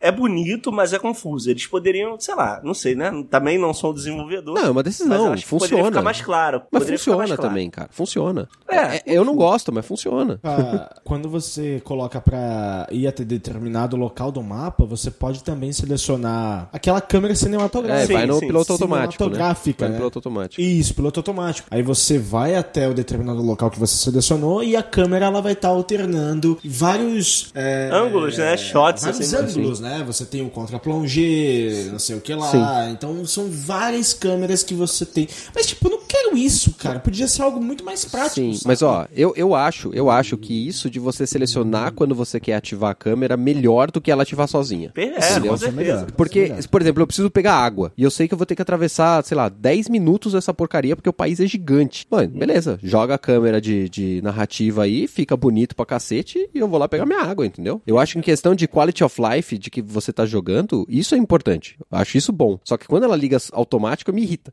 Não faz sentido. É, e detalhe, é, tudo é muito longe. E você, até desbloquear o Fast Travel, você só pode ir de cavalo. Você não tem outro tipo de veículo. Você não tem. Você não tem. Você só tem No um. Xbox, eu não- no Xbox padrão, eu não sei se eu arrisco o Fast Travel nesse jogo, não, hein, mano. O loading dele no início é É, gigantesco. vai demorar ali uns 10 minutos pra renderizar o mapa. É, eu seguinte, prefiro né? colocar no piloto automático aí, velho. Pelo amor de Deus. Não, mas o, que, o lance é que o jogo quer que você esteja 100% no controle em todo momento, porque enquanto você tá transitando do ponto A ao ponto B, diversas coisas em volta podem acontecer, cara. É, tudo é muito entendeu? vivo. Se você tiver nessa câmera, um urso te atacar, cara. E se você não tiver no controle, você. Não, tudo bem, tudo ideia- bem. Tem que fazer. Mas é um risco, né? É um risco, tá bom. Você Então, assume o assim, risco. Nessa geração, eu virei a geração Uhum. quando eu joguei The Witcher 3. Eu falei, opa, agora eu tô em outra geração. Isso aqui não, não, não se parece nada do que eu joguei no 360, no Play 3 e tal. Certo. E jogando o Red Dead Redemption 2, parece que eu tô chegando no final da geração. Não sei como vai ser o Cyberpunk aí, que a galera tá falando que vai ser CrossGen. É. Mas ia ser até maneiro, ia ser até maneiro da, da CD Projekt Red abrir e fechar a geração pra mim, tá ligado? Eu ia achar, Uhum. porra, muito foda. Mas, cara, o Red Dead Redemption 2 pra mim é o ápice do que a gente chegou em videogame agora, nessa geração, sabe? Eu olho aquilo e falo, cara, pra onde a gente vai nessa É. geração? Não tem mais pra onde ir. É, é, entendeu? é uma opinião que faz sentido, com certeza. N- não sei se eu É, concordo, mas está muito perto do ápice, pelo menos. É, é muito É, perfeito. Em muitas coisas, né? Bom, Sim. então eu acho que é isso, pessoal. Eu acho que a gente já esclareceu bastante dúvida do Red Dead, então que a gente já pode ir pro primeiro lugar da lista. Podemos. Porque pra finalizar, como eu disse, o que tem pra se falar de Red Dead já foi falado. Já foi, já foi. E, e, assim, ele é um jogo gigante que tem vários detalhes, várias coisas que você pode falar. Você pode fazer um podcast de, sei lá, 5, 6 horas falando desse treco e, não- e vai ter assunto ainda, cara. O bagulho é gigante. A quantidade de conteúdo, de arquivo, de coisa pra se fazer, de detalhe, cara, é muito grande. eu não Então, joguei joguei o primeiro Red Dead, e, assim, direito, porque eu não gostei, não gosto do estilo, mas o, o fato de ter algumas referências pro que acontece no Red Dead 1, né? Aham. Eu acho isso muito legal. O bom é que você não precisa necessariamente jogar o 1 pra poder jogar o 2, né? O 2 ele funciona como uma espécie de preview, né? Apesar de que se você jogar o 2, você não vai querer jogar o 1, cara. V- vamos logo passar, porque daqui a pouco eu vou querer xingar todos vocês, porque eu queria que o 1 tivesse lançado pra PC e eu nunca joguei essa merda. Tá? vamos, vamos passar pro próximo, que vocês estão me deixando nervoso já aqui. O primeiro lugar, gente, o primeiro lugar é óbvio, né? A gente já falou aqui, é Assassin's Creed Odyssey, certo? Não é esse? Tô com a lista errada? Claro, é claro. Inclusive o, Ca- o Caio pegou e, e deu nossa benção em primeiro lugar. Ah, f- essa é a lista do Caio. Ah, que sacana, filha da mãe. Não, Caio, Assassin's Creed Odyssey não tá na lista, se ferrou. É, qual que é o primeiro da lista aí, Felipe? Fala pra gente. O primeiro lugar vai para God of War. Garoto. é, gente, todo mundo já meio que já tava esperando aí que o God of War entrasse como finalista, né, o grande campeão, não só do jogo do ano, mas também da nossa lista, porque o que a Santa Mônica fez com esse jogo, com o Kratos como personagem, foi uma inovação da série que ninguém tava esperando e quando foi lançado, foi um boom tremendo. Foi assim, algo que a série tava precisando, porque você tem uma nova mecânica, você tem um novo jeito de jogar o God of War, mas você tem é, elementos que fazem você, que remetem ao, aos jogos antigos, né? Só que agora numa nova perspectiva. São exatamente os mesmos golpes, os mesmos combos são feitos da mesma forma, mas de um ângulo e de uma forma completamente diferente e que tudo entra num ecossistema que é muito válido para o que eles fizeram, cara. Entra numa, na questão de jogabilidade e caiu perfeitamente. Se você imaginasse que você só conseguia ver o Kratos ali, a visão up-down, cara, ficou perfeito ali. Ficou muito bom. E isso é, é a Santa Mônica falando, galera, é o Kratos, tá? É o Kratos que tá aqui. É, eu sei fazer, continuo sabendo fazer, né? Tipo, Eu, eu só escolhi diferente, mas é ele que tá aqui. E que ainda funciona, cara. Funciona. Cara, uma, uma coisa que quando anunciou o God of War, eu, eu não entendi na hora que era o Kratos. Não entendi. Tá, Eu tava lá no, no, no auditório lá daquela porra e eu fiquei. E aí, que, que porra é essa? O que, que tá acontecendo? Não, não entendi nada. Tipo, todo mundo gritando e eu Tava não lá entendi ao nada. vivo e a cores? É, tava lá, tava lá. Chique O- demais. Né? Eu não tinha entendido, porque ele tava muito diferente, cara. Tava muito diferente. Ele tinha a marca vermelha na cara, mas, mano, cicatriz na cara, vários personagens têm, né? Pra mim, foda-se. Ele tava, mas com a barbona, ele tava diferente, né? Tava uma coisa diferente. E, e, e eu não, não gosto de, do God of War, não gosto do Kratos, eu acho ele um personagem muito fraco na, na trilogia Concor- Aí, pô, a gente concordou agora. né? Eu acho ele muito fraco, Sim, muito sim. raso. Só que, só que essa virada de mesa da Santa Mônica de trazer Perfeito. ele pro chão, né, de colocar ele como um cara que entendeu as merda que ele fez nos outros co- cinco jogos e que tava ali tentando escapar dessa merda toda que ele tinha vivido e causado, né? Eu achei isso muito bom. Colocar um outro ângulo de tirar um pouquinho o pé do hack and slash, colocar ele um pouquinho mais num jogo de ação mais é, tradicional, mais Cadenciado, cadenciado. né? Eu, eu achei a, a decisão fantástica. E, e- Corajosa também. Sim, exato, exato. E, e a gente tava falando do Red Dead agora há pouco, eu não vou voltar nele especificamente, mas eu acho que é isso que a, a, a Rockstar precisa, sabe? De, de olhar pra franquia dela e das, a, a ideia do que eles têm pra fazer e falar assim, mano, a gente pode fazer diferente. Né? A gente pode fazer algo que vai tocar as pessoas de outro jeito. A gente pode inventar um jogo novo, uma, uma, uma forma de jogar novo. A gente é capaz, sabe? E, e eu gosto quando as empresas fazem isso. Vê uma coisa e fala assim, gente, tá bom, vocês gostam muito disso, aqueles jogos estão lá, vai ter um monte de outro jogo parecido com ele, porque a gente influenciou o mercado inteiro, mas agora a gente vai influenciar diferente. Agora a gente vai colocar em outro patamar, de, outro, de outra forma, colocando, nesse caso aqui, a, que é, pra mim é a parte mais importante dentro dos jogos, que é a narrativa. Colocando uma narrativa decente. Colocando o Kratos como um agente de algo que seja positivo, diferente da merda que ele fez toda, que era uma cagada gigante ali, não, não tinha como, né? Poderia ser legal na época, assim, eu, eu joguei muito poucos outros porque eu não gostava. É. Eu não gostava de hack and slash, assim, do jeito que era. E eu achava ele mó cuzão, na real, assim, tá ligado? Mas era maneiro matar os monstros lá, é, monstro gigante, maneiro matar, mas sei lá, cara, eu sempre É. gostei muito de me envolver com a história do jogo e eu não me via naquele personagem tomando aquelas decisões. Então, assim, lógico, é videogame Em questão- e tal, em- tudo bem, concordo, mas é, não me pegou. nenhum- E esse sim, até porque eu sou pai. Então, cara, quem é pai tá ouvindo sabe do que eu tô falando. Esse jogo te pega de uma forma completamente diferente. É, Em questão de jogabilidade, eu concordo que os outros, eles são, assim, legais em certa forma, mas o personagem, a construção que o Kratos teve em todos os jogos, são seis jogos. Assim, eu não poderia me importar menos, porque é um personagem que ele pouco fala, ele só mais grita, Grita. e tem raiva e sai matando todo mundo, e é isso, pronto, acabou. Ele não. Você não gosta do Kratos, eu não gostava dele, porque ele só matava as pessoas. Era algo de vingança, você não tinha uma construção. Ele ia lá, matava, pronto, acabou. Mas você não acha que isso foi importantíssimo pra essa virada ser tão importante, pra ser tão genial, a virada do personagem? Ah, claro. Porque se ele não tivesse se- sido esse otário no passado, essa virada não seria tão grande. Então eu acho que isso é um ponto-chave da parada. Sim, sim. Agora a gente vendo que eh, eles conseguiam fazer um novo God of War, tendo essa linha, eh, o Kratos tendo um passado sangrento que ele teve, e agora ele poder ter a redenção, ele poder se redimir, sim, eu concordo. Foi bom que foi bom que teve jogos onde ele foi um completo babaca e ele poder, ele poder ser uma pessoa melhor agora, porque ele tem um filho, ele tem toda uma preocupação, ele é mais humano. Sim. Ele tem sentimento. Ele não tinha antes, agora ele tem. E sim, realmente foi importante. E vocês sabem qual que foi uma das maiores influências para a construção do Kratos agora? Tomb Raider. The Last of Us. Se não tivesse sido lançado The Last of Us, não teria, não teria of War dessa forma. Porque a Naughty Dog foi muito parceira da Santa Mônica. O Corey, ele trocou muita ideia com o Neil Druckmann em questão de desenvolvimento, porque eu acho bacana as empresas, os estúdios que são da Sony, eles terem essa parceria de trocar ideia, o que, que pode funcionar no meu jogo, me dar uma dica, porque o seu jogo fez um sucesso muito bom. Então vamos trocar a experiência do que você teve para que eu possa ter também e tenha aquela certa disputa que seja benéfica para ambas as partes, que seja saudável, sabe? Agora eu tenho uma pergunta aí, já que você já citou Last of Us e a influência dele nesse jogo. God of War é melhor que Last of Us, né? Nunca.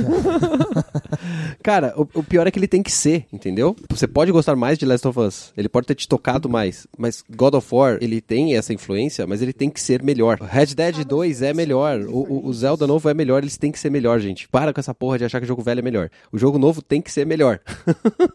Cara, cara, não tem o que falar, cara. Mecanicamente, God of War é muito melhor, cara. Agora, em questão de narrativa, o, Last of Us é melhor. Sim, Porque sim, exatamente, sim. eles são jogos diferentes, cada um tem até o seu elemento central. O foco de narrativa é diferente também. que eles contam coisas diferentes, é, a proposta é totalmente diferente. Você joga um jogo. Não, é, é que a gente não viu o novo Last of Us, o que vai O dois, sair, né? sei lá Exato. quando. Ah, não, sim, sim, mas ele ainda vai seguir a linha de jogabilidade e mentalidade do primeiro. né? Então, O que vai então a gente já pode falar que o God of War é mecanicamente melhor, né? Porque, pelo amor de Deus, aquele primeiro lá é mais travado que sei lá o que, né?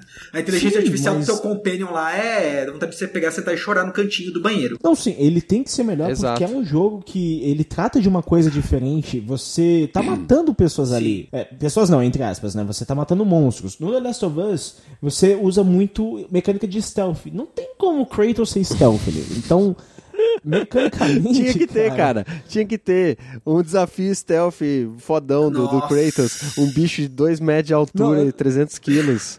Passando lentamente pensou se- sobre o- o- Já- a- as folhinhas, sem fazer barulho. Não, mas- Ia ser demais, cara. Já pensou se ele fala, "Ah, Atreus, fique aqui, por favor, porque eu preciso passar por aquele cara, eu vou tentar derrubar uma, uma pedra em cima da cabeça dele, você tente não ser visto, ou se você for visto, taque uma pedra nele para que eu possa atacá-lo por trás. Não funciona, cara. Não, mas eu tô falando o seguinte, em relação ao o quanto God of War está em relação aos jogos de hack and slash e agora tem mais de ação, né, como foi o último, e aonde tá o Last of Us em relação aos jogos de stealth, Sim, entendeu? Eu acho que a posição do God of War tá mais elevada. Isso mecanicamente falando, O, né? o que eu acho que é interessante é assim, o, o que o, o, o- no meu ver o Last of Us tem de defeito é questão de dinâmica de combate, de você ter que ficar guardando dentro de uma casa quando na verdade talvez você devesse ter fugir daquele lugar, né, em vez de ficar esperando a horda vir te bater.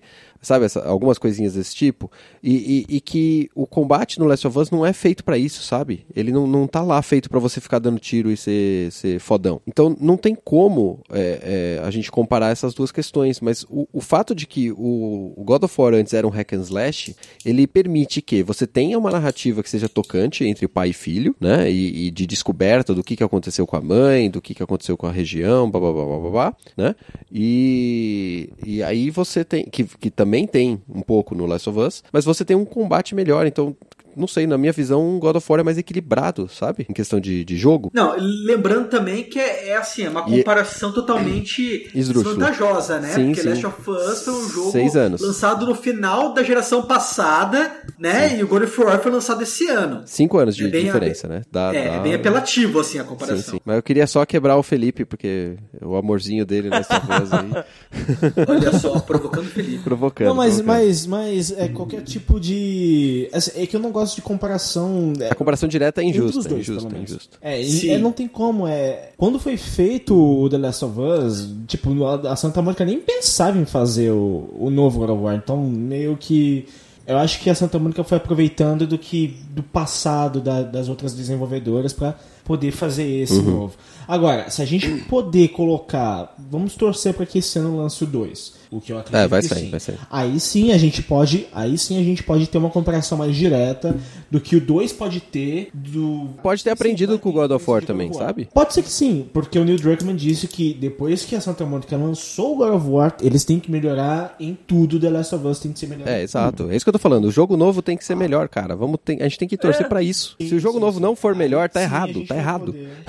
sim, sim. Aí a gente vai poder comparar a questão de história, de história e jogabilidade. Acho que não dá pra comparar. Não, não, não dá. É, dif- Mas- é diferente, é diferente. Tô só na, na zoeira aqui. É.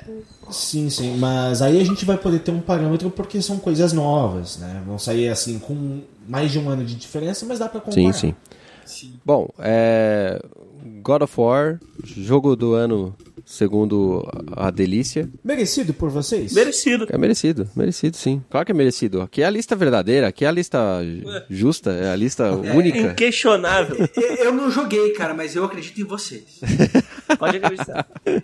Só pra, pra gente fechar rapidinho, porque eu sei que tem coisas da lista de vocês que não estão aqui, talvez. Deixa aí um, um jogo que vocês votaram e que não, não está no top 10, mas que as pessoas deveriam jogar. Assassin's Creed Ah, Odyssey. é, esse é bom, hein? Eu joguei o Origins e o Odyssey falaram que tá melhor, então é bom, hein? melhor. É bom, é bom. É, tá. Manuel, Eu vou falar outro jogo aí que o pessoal votou muito, mas infelizmente aí não entrou aí no top 10, tá? Ah, diga aí. é Dragon Quest 11. bonito esse jogo. Meu Deus do céu, cara. Eu acho que na, na tentativa de transformar um desenho ou um anime, né, que seria 2D, em algo 3D, ele foi o que melhor foi sucedido, cara. E olha que a concorrência dele nesse ano tava grandíssima, porque ele tava competindo com o Nino Kuni 2, Sim. que não era nada fraco. Não, não é. Acontece que nesse novo Dragon Quest, todas as roupas, acessórios de cada um dos personagens tinha uma textura, cara, que era muito evidente. Era como se você colocasse a mão e você pudesse sentir o tecido, os botões, a lâmina cortando sua mão. É, e como se irado. isso não fosse suficiente, aí lembra aí que essa série, né, tem sempre os personagens feitos com o traço do Akira Toriyama, né, que é o criador do Dragon Ball. Nostalgia pura. Nossa, cara, não, maravilhoso. Você, o personagem lá parece o Android 17, o protagonista. Enfim, cara, uma história clichê pra caralho, né? Um herói É Dragon predestinado a Quest, né, acabar gente? É Dragon Quest ainda. seguindo a tradição. Totalmente a tradição. Herói predestinado a acabar com, com o mal. Há, há não sei quantos anos ele revive, tá lá, lá. Ah, Né? é. Mas apesar de- dessa história tradicional aí, ele tem uns NPCs muito carismáticos. Uhum. E eu acho que, pra finalizar, né? Porque tem que ser rapidão. O único problema que eu acho dele, que também é um problema tradicional da série, é que apesar de ele ser visualmente lindo aí, e ter uns personagens bastante interessantes, é que é preciso muito grind pra você acabar, cara. Ainda é um Você JRPG pre- clássico, né? Sim. RPG japonês é isso, cara. Não, não, não, não, calma, calma, não vai falar do japonês. Porque se você jogar no Inokuni, os japoneses aprenderam a fazer side quest, cara. Demorou. Demorou gerações, mas eles aprenderam a fazer side quest. Mas no é, Dragon Quest eles não aprenderam. Mas eu acho que eles não aprenderam de propósito. Porque se o Dragon Quest é uma coisa tanto adicional que se você muda um elemento, todo mundo xinga. Teve uma geração que mudaram ele de RPG por turno pra RPG de ação, que, cara, só faltou cair o mundo. É, Entendeu? é João, você falou Não, que o Odyssey fazer- não vale a pena aí?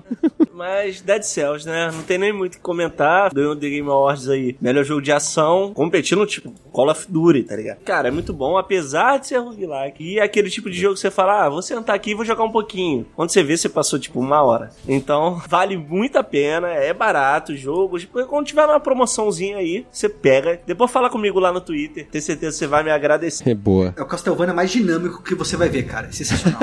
muito gostoso de jogar. É. Bom, é, eu vou falar rapidinho só que o, pra mim o jogo do ano é Grease. Todas as minhas justificativas estão no texto que tá no Meia Lua. Então vão lá Nice. ler porque eu não vou dar spoiler do meu texto. Nice, boa, boa. Bom, pessoal, é, esse foi o nosso top 10 real, mais as nossas menções honrosas aqui nesse finalzinho, só pra gente dar um, gostinho aí de outros estilos de jogos que também passaram pelas nossas mãos. Deixem aí na- no comentário qual foi o seu top 10, que a gente vai ver na, na leitura de comentários do, do próximo programa. E é isso aí. Muito obrigado aí, senhores. Vamos encerrando aqui, porque a delícia já dominou muito esse programa. Abraço. Até semana que vem. Fui!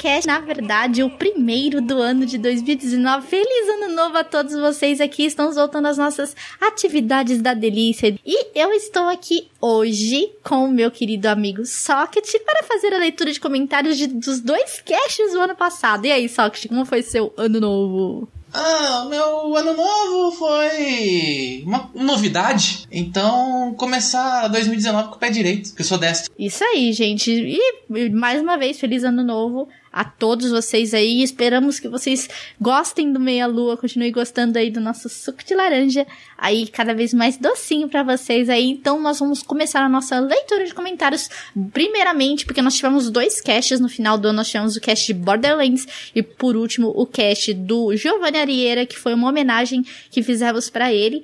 E nós vamos fazer aí a leitura primeiramente do cast de Borderlands, que foi o penúltimo cast de 2018. E Soct, faça as honras, daí o primeiro comentário do nosso site. Então, eu vou começar com o comentário do Darley Santos, que ele diz o seguinte: Conheci a franquia Borderlands assistindo um dos vídeos de saga do Zangado. Pelo que entendi, o 2 era mais aperfeiçoado e acabei me decidindo por comprar ele. Gostei dessa penca de definições do game. Um FPS ou um shooter com RPG? Um adventure novel com visual cartunesco? Um game com temática western sci-fi? Um jogo bem peculiar mesmo. Gostei muito de conhecê-lo. Fico motivado a jogar com essa evolução por level do personagem. Legal mesmo essa questão das armas dropadas. Acabei ficando empacado numa parte por falta de recursos. Putz, Fiquei sem munição e estou sem level à altura. Isso numa jogada só que fiz quando fui experimentar o jogo. Será que compensa reiniciar o game para fazer um melhor desempenho? Quando for pegá-lo para jogar novamente, eu vou acabar reiniciando mesmo. Gastar muito recurso nunca dá certo, né?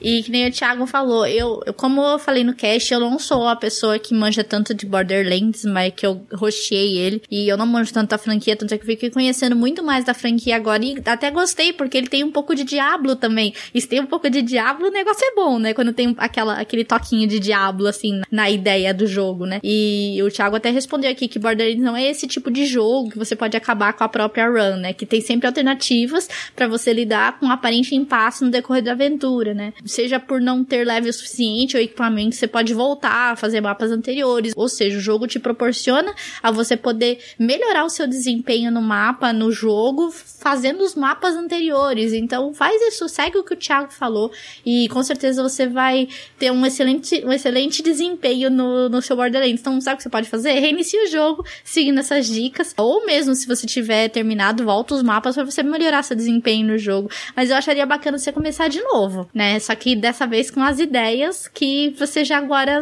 tem um conhecimento maior nessa hora. É, ativa, ativa a tecla do, do modo RPG do jogo, né? Porque você vai ter que farmar pra pegar equipamento. Então é isso daí mesmo. Se você se vir empacado, o jeito é voltar para trás, né? Porque como que você vai derrotar o chefão sem a arma perfeita, pelo menos naquele momento? Sim, mas muito obrigada, Darley Santos, pelo seu comentário. E agora eu vou ler o comentário do Felipe Guimarães. Boa noite, deliciosos. Boa noite, Boa Felipe noite. Guimarães. É, um cast com gosto de arrependimento por não ter aproveitado esse game quando ainda tinha PS3. Assim como a Vanessa, eu também entortava a cara para o game por achar que era mais um FPS. Assim, eu tenho problemas com jogos de FPS, né? Mas após ouvir esse cast, realmente fiquei com vontade de jogar o game. Hoje escutei o cast de jogos ignorados e adorei. Muito bom saber que alguém mais jogou Shadow Hearts. Vocês deviam fazer mais uma edição desse cast, com certeza, Felipe Guimarães. Recomendo para os que gostarem de Final Fantasy XII e Vagrant History, joguem Rogue Galaxy. Tem na PSN para PS4. Muitíssimo obrigado por tornar o ano de 2018 muito mais prazeroso e saboroso com essa delícia de projeto. Que venha a delícia 2019. Feliz Natal e Ano Novo para vocês. Muito obrigada, Felipe Guimarães, pelo seu comentário. É, espero que você que esse cast tenha aberto seus olhos um pouco sobre o Borderlands, que não é só um FPS, ele tem mistura de RPG e parece ser um jogo que tem bastante humor negro, então com certeza você vai se divertir muito é, jogando Borderlands, né? Eu também tenho vontade de jogar ele, espero ter oportunidade de poder jogar esse jogo bonito, né? Ainda mais se, quando é, eu vi Socket que ele tem bastante, ele bebeu muito da fonte de Diablo, eu fiquei com muita vontade de jogar ele, porque eu gosto quando tem inspirações em jogos excelentes como o Diablo, por exemplo. Isso me dá vontade de jogar esses jogos, entendeu? Mas obrigada, Felipe Guimarães, pelo seu comentário. Para não perder o costume de toda leitura de comentário, eu vou ler aquele comentário sucinto, porém profundo, do nosso querido Marinal. Quer dizer, tô desistindo? Ok, Ivan! Vou esperar ansiosamente a live Tomb Raider de comemoração. Piscadinha. Do jogo, não joguei ainda. é, então, eu espero que, tipo, eu vou estar tá com. Eu acho que ele tá falando que eu mencionei o PC novo, né? Ele ainda não tá montado porque eu recebi o dinheiro, Socket, e a hora que eu fui ver a placa para comprar, não tinha mais a placa. pra vender. Eu tive que esperar virar o ano pra ver quem que ia disponibilizar a placa primeiro. Mas eu já comprei, a placa chega essa semana. Meu PC vai pra manutenção em breve. Live ainda não vou conseguir fazer, porque a fibra não tá aqui. Mas pelo menos as gameplays eu vou conseguir fazer, subir no canal do Meia Lua. Enfim, vocês vão ver eu jogar de verdade agora, né? Mas muito obrigada a todos existindo pelo seu comentário e jogue Borderlands. Então vamos aproveitar e enganchar o comentário do Brancão. Jogo todo ano Borderlands. Inclusive o primeiro, viu, amigo? Eu acho muito bom. Inclusive por causa da censura, que não foi mexida. Já no 2, você dá um tiro na cabeça do inimigo e dá a animação de como ele tivesse perdido ela. Tipo, você arranca, mas não arranca ela. Repare quando for jogar nisso. Sei que é só um detalhe e que o jogo é muito mais do que isso, mas incomoda. Tomara que no 3 não tenha essa besteira e deixe a gente desmembrar a galera como no primeiro e tragam de volta o sangue e a violência. Para mim, ainda faltam acho que duas ou uma DLC para jogar de todas que já saíram. É um Diablo com armas de fogo no melhor sentido. É muito divertido e a satisfação de matar um boss ou abrir um baú e ver aquele rainho laranja da arma lendária é um prazer que não tem preço. Até mais. Na hora que, que você joga Diablo e vê aquela estrelinha no mapa ou o asterisco verde, você faz assim. E na hora que você identifica, droga. é bem isso mesmo, é bem isso mesmo. ah, mas, nossa, no Diablo, às vezes eu pego uma arma lendária e eu fico com dó de jogar. Eu, tenho, eu sou muito apegada com a arma, cara. Eu pego uma arma que eu gosto de bater com ela, né? Aí, tipo, eu acho uma melhor. Ah, não, mano. Eu já me apaixonei pela arma, não quero largar. E um detalhe importante que ele falou, a questão da censura, eu acho que eles deram uma diminuída para atrair mais gente para baixar a faixa etária também, né? Então daí tem mais alcance. Então, eu acho que se pode fazer uma, uma censura bem animada. Não precisa ter o desmembramento padrão Mortal Kombat ou outras coisas gores que a gente já viu nos games. Tudo bem que o primeiro tem, mas eu acho que no 3 eles vão manter o padrão do 2. Não tem por que voltar. Mas muito obrigada, Brancão, pelo seu comentário. E agora, Soft, nós iremos lá para o Portal Deviante ler os comentários que foram colocados lá no cast de Borderlands. Muito obrigada aos nossos queridos deviantes que deixaram esses comentários. E eu vou ler o comentário aqui do Patrick Pereira. Ele diz o seguinte: boring. You don't wanna hear about that. Vault Hunter, you wanna hear about it loot. Eu não sei ler inglês, gente. Eu tô tentando ler da melhor forma possível. And packs, and, and packs and explosions. I am Torgi, and I am here to ask you one question and one question only. Explosions? Eu acho que é Explosions! Ah, sei lá. Hi, kiddos! E aí, Patrick, tudo bom? Eu tenho mais de 8 mil horas totais de jogo nos três títulos da franquia, então pode-se dizer que eu sou uma espécie de entusiasta. Pra mim, o melhor de todos é o Borderlands 2. O primeiro tem importância histórica, mas depois que você joga o 2 é sem comparações. O pre-sequel é legal, mas mais parece uma delícia gigante que outra coisa. Só dá pra aproveitar mesmo se você já jogou o 2, porque tem várias referências e explicações. Apesar disso tudo, ele trouxe sim várias inovações, que espero que sejam exploradas em Borderlands 3. Como o fato de nele os jogadores não ficarem completamente passivos e responderem às falas. Inclusive, quando você termina o jogo e começa de novo do modo True Vault Hunter é simplesmente a Atena contando a história de novo pro Brick e pra Tina, o que rende comentários excelentes. Se isso e outras mecânicas novas do jogo continuarem evoluindo no 3, vai ser bem legal. Mal posso esperar para usar o lança-chamas da Boring Company. Faltou, talvez, falar sobre as centenas de referências da cultura pop que você encontra em skins, NPCs, diálogos, quests, cenários, etc. Algumas bem sutis, como a referência a Doctor Who, nas pessoas aleatórias batendo nas portas do Sanctuary, ou a referência ao Guia do Mochileiro das Galáxias no código binário que aparece na cutscene do BNK3R. E algumas bem descaradas, como a side quest que você mata os ratos ninja que vivem no esgoto, comem pizza e chamam Dan, Lee e Mickey. E Ralph, ou a missão que você precisa ganhar do corredor de pop racing chamado Lunic Stalker. Além de diversos easter eggs divertidos. Por fim, a explicação que o TPS dá sobre a razão para não ter armas de gelo no Borderlands 2 é o metano congelado que elas precisam ter para disparar. Marcos, o vendedor de armas, espera um dia levar essa tecnologia para Pandora. Já sobre as armas lasers, é um incidente confidencial e desconhecido envolvendo Marcos e um canudo. Se você valoriza sua vida, não pergunte a ninguém. Nunca. Imagino que envolva o Mr. Torg e seu ódio por armas lasers também. Desculpe pelo comentário enorme e continuem sendo BDSs. Champagne, cheers, high five, slow clap. Thanks, Pumpkin. Muito obrigada, cara, pelo seu comentário. Você realmente complementou. A gente, é, como eu falo no início do cast, quando a gente aborda franquias, assim, a gente precisa falar de todos os, os jogos e tudo que envolve. Às vezes tem algumas coisas que não dá tempo, porque o tempo nosso de gravação é bem curto, a gente não pode estender muito. Então, a gente tenta falar só do que é mais essencial no cast, mas é para isso, como eu sempre falo, que serve a leitura de comentários. Vocês vêm para complementar aquilo que já foi dito no cast. Então, muito obrigada pelo seu comentário aí. Tipo, essas referências em jogos são muito foda.